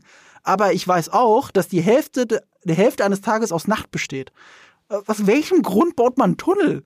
Ich hab's nicht kapiert. Um, um nicht den, okay, vielleicht um den Augen der Elben zu entgehen. Aber in dem Moment, wo sie das Dorf kaputt gemacht haben und alles korrumpiert ist, ist das doch eh klar. Dann mm. ist es doch schon zu spät. Das also ich kapier's nicht. Habe hab ich irgendwas nicht kapiert, was mit dem Lore zu tun hat? Vielleicht sind es noch nicht viele Orks, das kann natürlich sein. Also sie agieren halt noch eine, aus einer Position ja. der Schwäche heraus, weil ja sie besiegt wurden eigentlich. Ähm, mhm. Und aber äh, Aber gleichzeitig, also sobald, wie du sagst, sobald du anfängst, Dörfer zu überfallen, musst du ja bewusst sein, es wird jetzt nicht mehr lange dauern, Ach. bis wir enthüllt werden. Ähm, das heißt, äh, ja, tatsächlich ein bisschen, bisschen, vielleicht wollten sie auch nur das Schwert, vielleicht wollten sie gar nicht irgendwie einen Großangriff starten, aber trotzdem haben sie ja ein ganzes Dorf ausgelöscht. Äh, ja. Und niedergebrannt auch. Wenn plakativ. Du wenig Orks zur Verfügung hast, baust du doch nicht, lässt sie die doch nicht Tunnel graben. Zumal das auch sehr, also ich bin jetzt kein Realismus, äh, ähm, wie soll ich sagen, äh, Fanatiker, wenn es um Herr der Ringe geht. Aber wenn du Kilo, wenn du Meter, also es muss ja fast schon kilometerlange Tunnel sein, baust, mhm. ne, dann musst du das irgendwie abstützen. Du musst da irgendwelche Holzbalken reinmachen. Alles andere ist Quatsch. Das bricht zusammen nach kürzester Zeit. Ich habe genug, ich habe genug Filme mit Fluchttunneln gesehen, um zu wissen, dass das nicht funktioniert, was ich da gesehen habe. Und dass ich mich frage, wo das Licht herkommt, das du die ganze Zeit siehst. Da ist erschreckend viel Licht drin und ich sehe gar keine Löcher. Ja, ich sehe eine, ich seh eine äh, Fackel, die dann irgendwann ins Wasser fällt und ausgeht und trotzdem ist da Licht. In einem ja. fucking Tunnel. Wollt ihr mich verarschen? Das ist halt irgendwie komisch. Das ist halt, okay, weißt du, kann, kann über alles hinwegsehen, aber das ist einfach alles Blödsinn. Das stimmt, ja. Dafür sah der Ork cool aus. Ja, also der da rausgekrabbelt ist mit diesem Schädel, das sah cool aus. Fand ich auch. Und ich fand auch da wieder so ein bisschen, ich fand, war ein bisschen erfreut, dass sie es irgendwie geschafft haben, so dass, also das, das Monster-Design gefällt mir allgemein bislang ganz gut. Man hat, mhm. finde ich, schon gemerkt, dass sie versuchen, mhm. so ein Tick ausgefallener zu sein als die Filme. Ja, ähm, ja, ja. Aber dabei nicht so weit gehen, wie die Hobbit-Filme manchmal gegangen sind. Und damit mhm. für mich noch im Rahmen geblieben sind. Also mhm. ich fand diesen Ork cool. Ähm, mhm. Und ich fand ihn nicht irgendwie so, oh, der ist so weird Hollywood-Geisterbahn äh, irgendwie, dass ich ihn nicht mehr ernst nehmen kann. Ähm, und äh, was du auch aufgeschrieben hast, ich fand's auch, ich fand diesen Kopf-Match-Cut, der war so gut. Äh, der war gut, ne? Dass sie den so abhackt und dann zack, knallt sie auf den Tisch und die Kamera ist auch so leicht schräg, das macht es ja. ein bisschen surreal. Da hat sich die Serie sehr eigenendlich mal angefühlt. Ja. Also, weil es ist sehr oft im Schwebezustand zwischen, will ich jetzt Herr der Ringe sein oder will ich eben nicht Herr der Ringe sein. Und in dem Moment war sie sehr eigen. Auch in der mhm. Inszenierung, ne, dass sie durch diesen Spalt schaut. Nochmal, ja. Bayona hat einen der besten Horrorfilme gemacht, die ich je gesehen habe, mit äh, Das Waisenhaus. Und da gibt's äh, einen, einen fantastischen Shot, der so ein One-Shot ist, wo sich die Frau äh, Richtung Wand dreht, ich spoilere auch nichts, und sie muss sich immer umdrehen. Und dann stehen hinter ihr immer Kinder. Ich will nicht zu viel verraten, aber das ist alles in einem Shot gelöst, ohne Schnitt. Und hier war es so, sie guckt durch den Spalt und die Kamera geht immer so mit und geht zurück und dann auf einmal steht er nicht mehr da. Das ist genau die gleiche Technik. Du hast einen One-Shot und durch diesen One-Shot, dadurch, dass dann im Shot oder eben nicht im Shot jemand verschwindet oder wieder auftaucht, macht es das so spannend. Und genau das hat er hier gemacht und das war, das war sehr cool. Da ja. muss ich ihm Credit geben. Und es war auch der einzige Horror-Moment, der, den diese äh, zwei Folgen ja hatten. Und das ist ja auch nichts Normales in Herr der Ringe, oder geschweige denn jetzt in der Serie, so wie wir es gesehen haben. Aber ähm, also Kudos, das war richtig gut inszeniert. Und das war sehr eigen. Das war sehr eigenständig. Ja, fand ich auch. War eine sehr gute Szene. Ähm, und dann kommt am Ende noch mal ein bisschen Foreshadowing. Ne, die, die Klinge mhm. zieht ihm so richtig Blut so aus mhm. so einer kleinen Wunde. Und der, der Junge ist allgemein ein sehr fragwürdiger Charakter. Mhm. Ähm, der war ja schon ein bisschen so ein Sack davor, ne? Ähm, und äh, bin ich auch mal gespannt, worauf das noch hinausläuft. Er hat ja sogar einen mysteriösen Vater. Also vielleicht versteckt sich ja da auch noch irgendwas dahinter, ne? Also weil der Vater auf einmal verschwunden ist und so weiter. Wer war denn sein Vater? Ich überlege so. jetzt gerade mal noch, es, es gibt ja noch jemand, der er sein könnte. Ja. Ähm, nämlich der Mund Saurons. Das wäre witzig. Also meinst du, der Typ, der, der Diplomat quasi genau. im dritten Film stirbt? Das wäre cool. Ich gucke jetzt gerade noch mal, weil über dessen Story wussten, weiß man sehr wenig tatsächlich. Ähm, weil wenn er halt jemand wird, ist, der von Sauron Magie korrumpiert wird, aber kein Nazgul ist, weil die Nazgul werden es durch Ringe. Mhm. Ähm, ich ich rufe gerade hier noch mal einen Wiki-Eintrag zu ihm auf, weil ich glaube, man weiß nur, er war ein Ja, er war ein schwarzer Numenorer, was der jetzt nicht ist. Ähm, naja, du weißt nicht, wer sein Vater ist. Das stimmt, das, das stimmt. Das haben die ja wieder bewusst mysteriös gemacht und der ist verschwunden. Es, ist, ähm, es wird gesagt, er begab sich in den Dienst des dunklen Turmes, als dieser sich zum ersten Mal wieder erhob. Ähm, er hat seinen echten Namen schon lange vergessen ähm, und hat viel Hexerei von Sauron. Und er hat schon so eine kratzige, rauchige Stimme, der Junge, im Englischen. Im Englischen hat er so eine recht markante Stimme. Wir haben fünf Staffeln Zeit, um daraus was Cooles zu machen. Das ist jetzt meine Theorie, Leute. Ja. Das ist jetzt meine meine meine ähm, meine äh, entfernte, also mein, mein, meine Longshot-Theorie. Ja. Das ist der, ähm, die wurden, was, die wurden als schwarze Numenora bezeichnet? Echt? Da habe ich so, oh. Ja, Leute, ich hab's die Serie entschlüsselt. Das ist entschlüsselt, ja. Das, das wird, ähm... Ihr habt es hier zuerst gehört, bei Maurice Weber, Schrägstrich bei Nerd und Kultur. Erinnert ja. euch daran, wenn in fünf Jahren das aufgelöst wird. Ja, ja, absolut, absolut. Ja. Easy. All, all credit hierzu. Ja gut, also viel mehr habe ich dazu nicht zu sagen, aber äh, Maurice, ich muss echt ganz ehrlich sagen, ähm, ich fand das Spekulieren mit dir zusammen jetzt wesentlich spannender als die Folgen selber. Also, äh, ich bin jetzt ein bisschen angefixt, als ich es vorher war. Ich finde deswegen die Serie nicht besser, aber ich bin angefixter. Mhm. Und, und ich muss aber auch an der Stelle sagen, also genau wie wir es schon gesagt haben, wenn die Auflösungen aber alle so enttäuschend sind, dann hat die Serie ein Riesenproblem. Es hängt jetzt einiges von den Auflösungen ab. Ja, ja, ja absolut. Also ja. Äh, und, und wie, wie gut sie gewisse Sachen auch mhm. noch, noch umsetzen. Also tatsächlich sind halt, für mich sind die, die wichtigen Sachen, ist ja auch voll okay, zweite Folge und so, aber die, die wichtigen Sachen sind für mich noch alle gar nicht mhm. überhaupt erst angerissen worden. Ähm, also außer ähm, Celebrimbor. Und Celebrimbor, wie gesagt, hat mich ein bisschen enttäuscht. Also das, ähm, mhm. so, auch wenn es, es ich meine, also die, die Mordors Schattenspiele waren, wie gesagt, Tolkien Fanfiction, aber Celebrimbor war darin cool. Ja, ähm, ja, ja, absolut. Deutlich cooler als hier. Ja. Ähm, und es war sogar, finde ich, die eine Sache, weswegen ich diesen Spielen auch einiges verziehen habe, weil ich finde, die Story um Celebrimbor, die ganze Celebrimbor-Sauron-Numenor-Geschichte ist so mein Lieblingskapitel aus der Backstory-Lore von Herr mhm. der Ringe.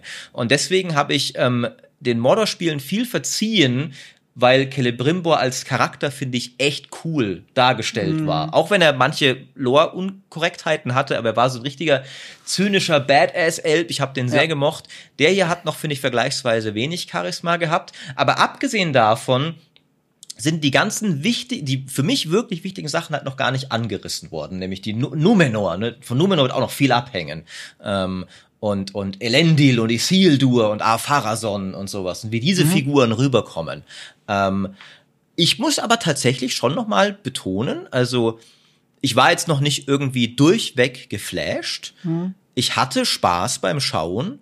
Und es gab mehr Momente, die mich wirklich authentisch geflasht haben, als ich gedacht hätte. Also das mindestens mhm. einen pro Folge. Die, die Intro-Schlacht und äh, Khazad-dûm, wo ich echt so da saß, so geil, okay, das ist, was ich mir von der Herr-der-Ringe-Serie erhofft habe. Genau mhm. so, hell yeah. Okay. Ähm, mehr davon, ein bisschen weniger Galadriel schwimmt durchs ganze Meer und wird dann von einem Seeungeheuer gefunden und wir sind im Geschäft. Mhm. Dann habe ich jetzt die Königsfrage aber an dich. Ne? Mhm. Äh, was ist jetzt besser? Du hast jetzt den Anfang, du hast jetzt zwei Folgen House of the Dragon gesehen und hau- zwei Folgen Rings of Power. Was hat dir jetzt mehr zugesagt? Das würde mich echt dringend interessieren. Das, das ist eine gute Frage. Ähm Man muss ja nicht alles miteinander vergleichen, aber mhm. die sind hier gerade in einem harten Wettstreit. Also die waren zwei Wochen Vorsprung, haben jetzt zwei Folgen released und dann sagt sich Amazon, okay, wir releasen jetzt auch. Und das hatten sie lange Zeit nicht angekündigt. Das haben sie erst vor kurzem angekündigt. Zwei Folgen an einem Tag. Und zack, sind sie auf dem gleichen Stand. Und die Finale und das Finale jeweils auch nur zwei Wochen voneinander entfernt. Also äh, mhm. Rings of Power hat acht Folgen und House of the Dragon hat zehn Folgen. Also das geht relativ zeitgleich zu Ende. Und das finde ich schon krass. Also das ist eine harte Ansage. Was findest du besser? Also für mich hatte Rings of Power mehr Varianz in der Qualität, aber in beide Aha. Richtungen. Aha. Ähm, Rings of Power Aha. hatte keinen Moment, der mich so geflasht hat wie, äh, wie das Intro von, von äh, House of Dragon hatte keinen Moment, der mich so geflasht hat wie das Intro von Rings of Power Aha. und wie Khazad Dûm.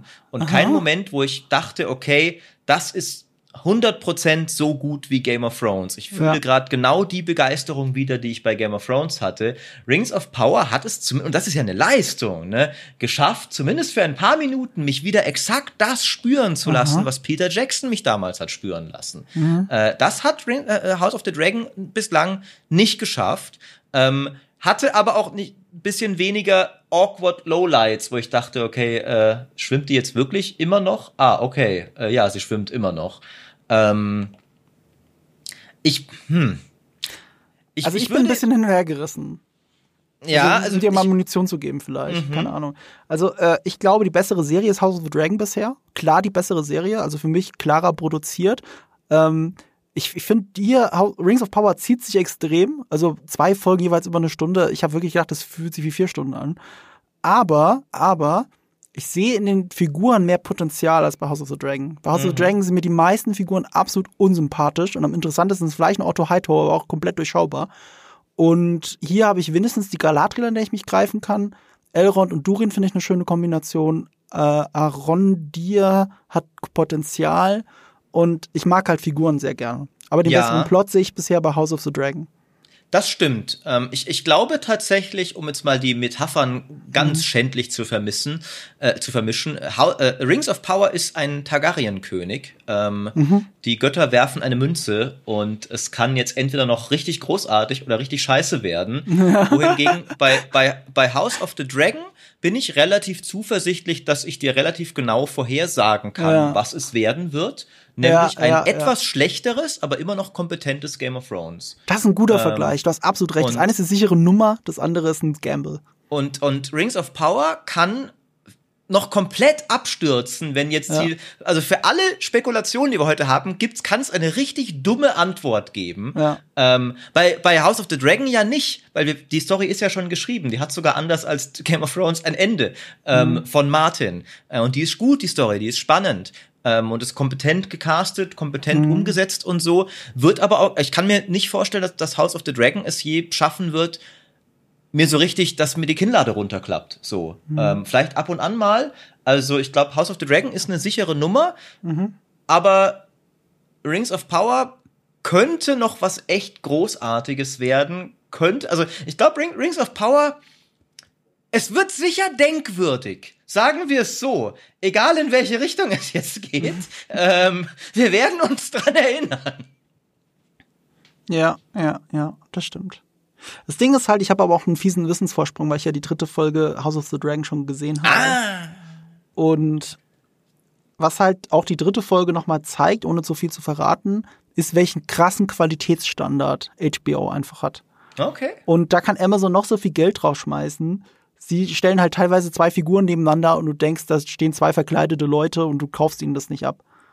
Und das heißt, mhm. das hast du einfach diesen, diesen ähm, Suspension of Disbelief. Hast du nicht bei House of the Dragon, aber House of the Dragon hat auch sehr unspannende Figuren im Verhältnis dazu.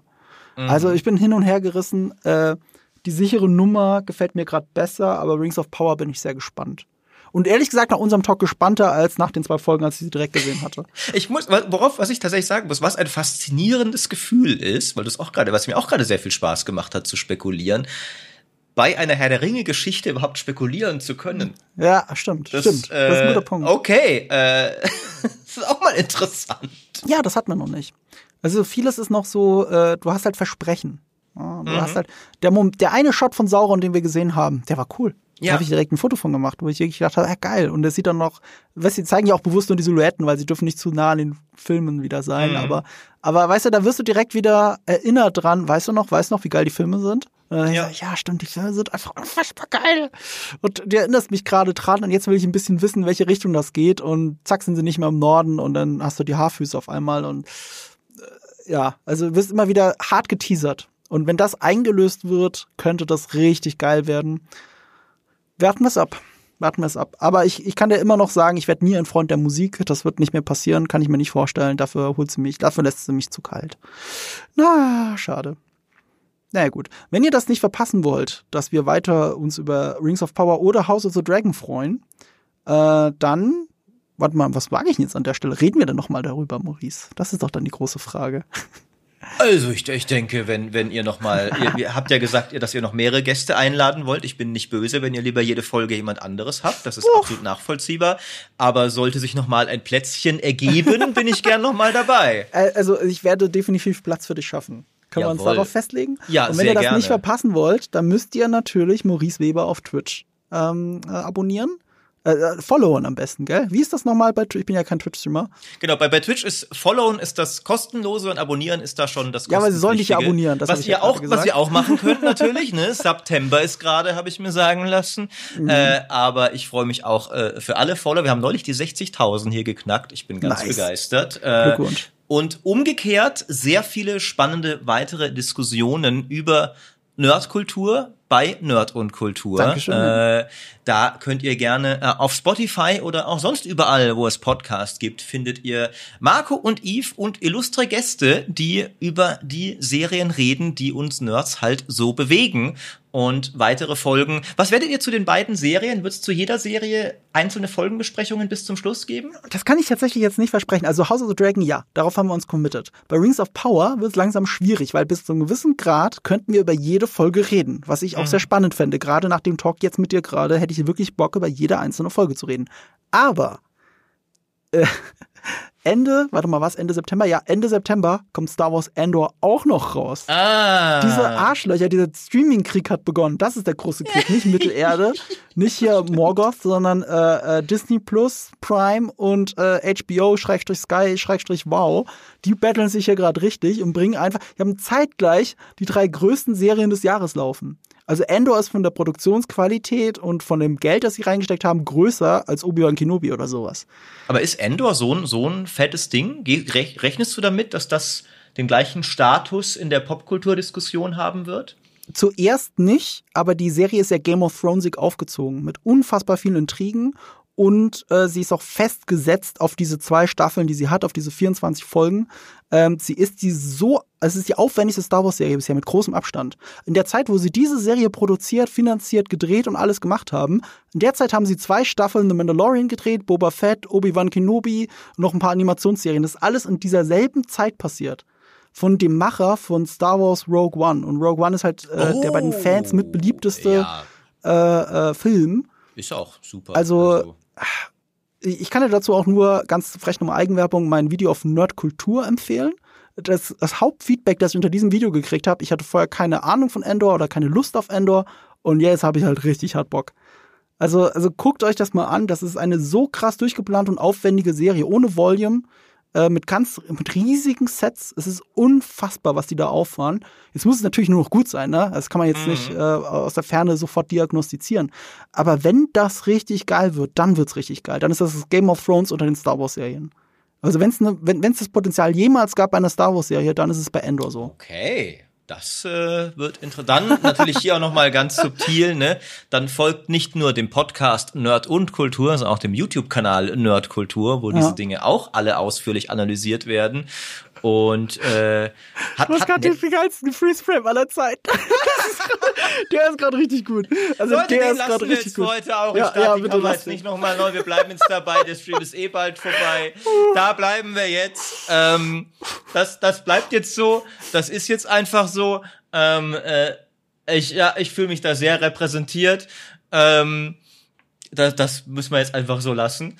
Ähm, ja, äh, abschließende Frage noch. Hat, hat Netflix irgendwas, was damit mithalten kann, wenn du diesen Krieg der Streamingdienste heraufbeschwörst? Naja, du kannst auch sagen, Netflix hat schon längst gewonnen, weil sie sind ja natürlich die Größten auf der Welt. Also Disney mm. ist ja am Randpirschen, aber Netflix ist immer noch mit Abstand die, das Größte, bloß in Deutschland nicht, da ist Prime größer. Also wir Deutschen mögen ja praktisch, äh, wir, wir mögen es ja, wenn es praktisch ist und wenn du auch noch Pakete schneller geliefert kriegst, ja, dann ist es praktischer. Genau. Ne? Aber Netflix ist halt größer und Stranger Things hat ja alle möglichen Rekorde gebrochen und das war Stimmt. aber schon. Stimmt. So, ähm, das ist halt bei Netflix immer so eine Sache, aber ich glaube, sie haben halt parallel nichts Großes, also was jetzt wirklich parallel läuft. Also ich Sandman persönlich kam gerade. Ja, ähm, stimmt, aber, aber das war jetzt auch nicht der Impact wie bei Stranger Things. Es war auch mhm. weltweit sehr viel auf Nummer eins, in neunundachtzig Ländern Top zehn und sowas. Aber ähm, da ist, glaube ich, Herr der Ringe und auch äh, House of the Dragon einfach eine andere Nummer. House mhm. of the Dragon hatte zum Beispiel den besten Start einer H B O-Serie jemals. Und mhm. das ist halt für Pay-T V ist das halt eine dicke Nummer. Ja. Also klar, es ist nicht so groß wie Game of Thrones zu Höchstzeiten, aber das ist halt richtig wie Kohle für einen Pay-T V-Sender. Und äh, deswegen, ich bin gespannt, wie dieser Krieg ausgeht. Ich bin gespannt, welche Serien dann am Ende auch wirklich auf dem Treppchen steht, wo man sagt, okay, das ist jetzt Fernsehgeschichte und ja. das nicht. Und ähm, da ist bei jeder das Potenzial da oder nicht da. Ja, du hast schon recht. Also wenn man das alles nicht verpassen will, dann abonniert uns alle. Äh, auch äh, hier, du machst bestimmt noch mal eine Watchparty, oder? Machst du noch mal eine Rings of Power Watchparty? Bestimmt, oder? Äh, vermutlich ja, genau. Ja, äh, dann schaut mit Maurice die Serie. Jawohl. Ja. Marco, es war wie immer ein Fest äh, und äh, ist auch ein, ein ganz schlimm langes Fest. Ne? Wir haben neulich mhm. schon bei, bei House of the Dragon waren wir schon bei, eigentlich war das zu lang. Das sind jetzt fast drei Stunden geworden. Ja, es sind jetzt zweieinhalb. Wir waren jetzt muss, nicht so viel besser. Muss irgendein armes Schwein den jetzt nicht auch noch schneiden, dass er am Wochenende erscheint, dieser Podcast? Ja, ausnahmsweise bin nicht ich es, zum Glück. Das ist mal lieber. Äh, Ach, deswegen hat er so gar nicht irgendwie mal. Jetzt müssen wir allmählich zum Ende kommen. Das kannst, das kannst du keinem erzählen. Also normalerweise müsste ich mich jetzt hinsetzen und es schneiden. Aber das macht, äh, der liebe Koray macht das, Grüße gehen raus, während ich im Irish Pub sitze und den Geburtstag von Julius feiere. Du Schwein! Das ist so dreckig, ich weiß. Ich habe ein bisschen schlechtes Gewissen dabei, aber ich werde auf dich anstoßen, Koray. Und vielen Dank, dass du das machst. Du Schwein, Marco. Ja. Sehr schön, okay. sehr schön. Jetzt Dann, brauchen wir ein gutes äh, Schlusswort. Hast du noch ein gutes Schlusswort? Alles Gute zum Geburtstag. Julius ist vielleicht ein schönes Schlusswort noch, wenn du gleich feiern gehst. Äh... Stimmt, dann kann ich ihm sagen, er muss jetzt den Podcast hören. Was soll er sonst machen? Ja. Äh, äh, Link zum Podcast, äh, weil gerade nochmal gefragt wird. Ihr müsst einfach nur Nerd und Kultur googeln. Ihr findet sofort, weil es der in Deutschland zweitgrößte Filmpodcast überhaupt ist. Also je nachdem. Also teilweise ist es auch der größte. Wer, wer wagt es, mit euch zu rivalisieren?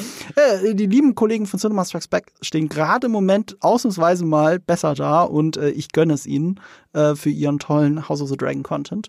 Ich, und, ich nicht. Äh, also Leute, jetzt bitte alle Nerd und Kultur hören, damit, damit Marco auf Platz eins geht. Was soll denn das hier? Okay. Wir waren aber, ich meine, den Podcast gibt's ja noch nicht so lange, ne? Der war jetzt, äh, der ist jetzt genau ein Jahr alt, ein Jahr und ein paar Wochen. Und ähm, in der Zeit war meistens in den Top drei in Deutschland auf Spotify. Also sehr lange auch auf eins. Dann kam irgendwie Reality-T V noch dazu. Also ich kann mich nicht beschweren, deswegen egal. Aber ja, gut, helft uns gerne. Und äh, ja, enden wir genauso, wie du es gesagt hast. Happy Birthday, Jules.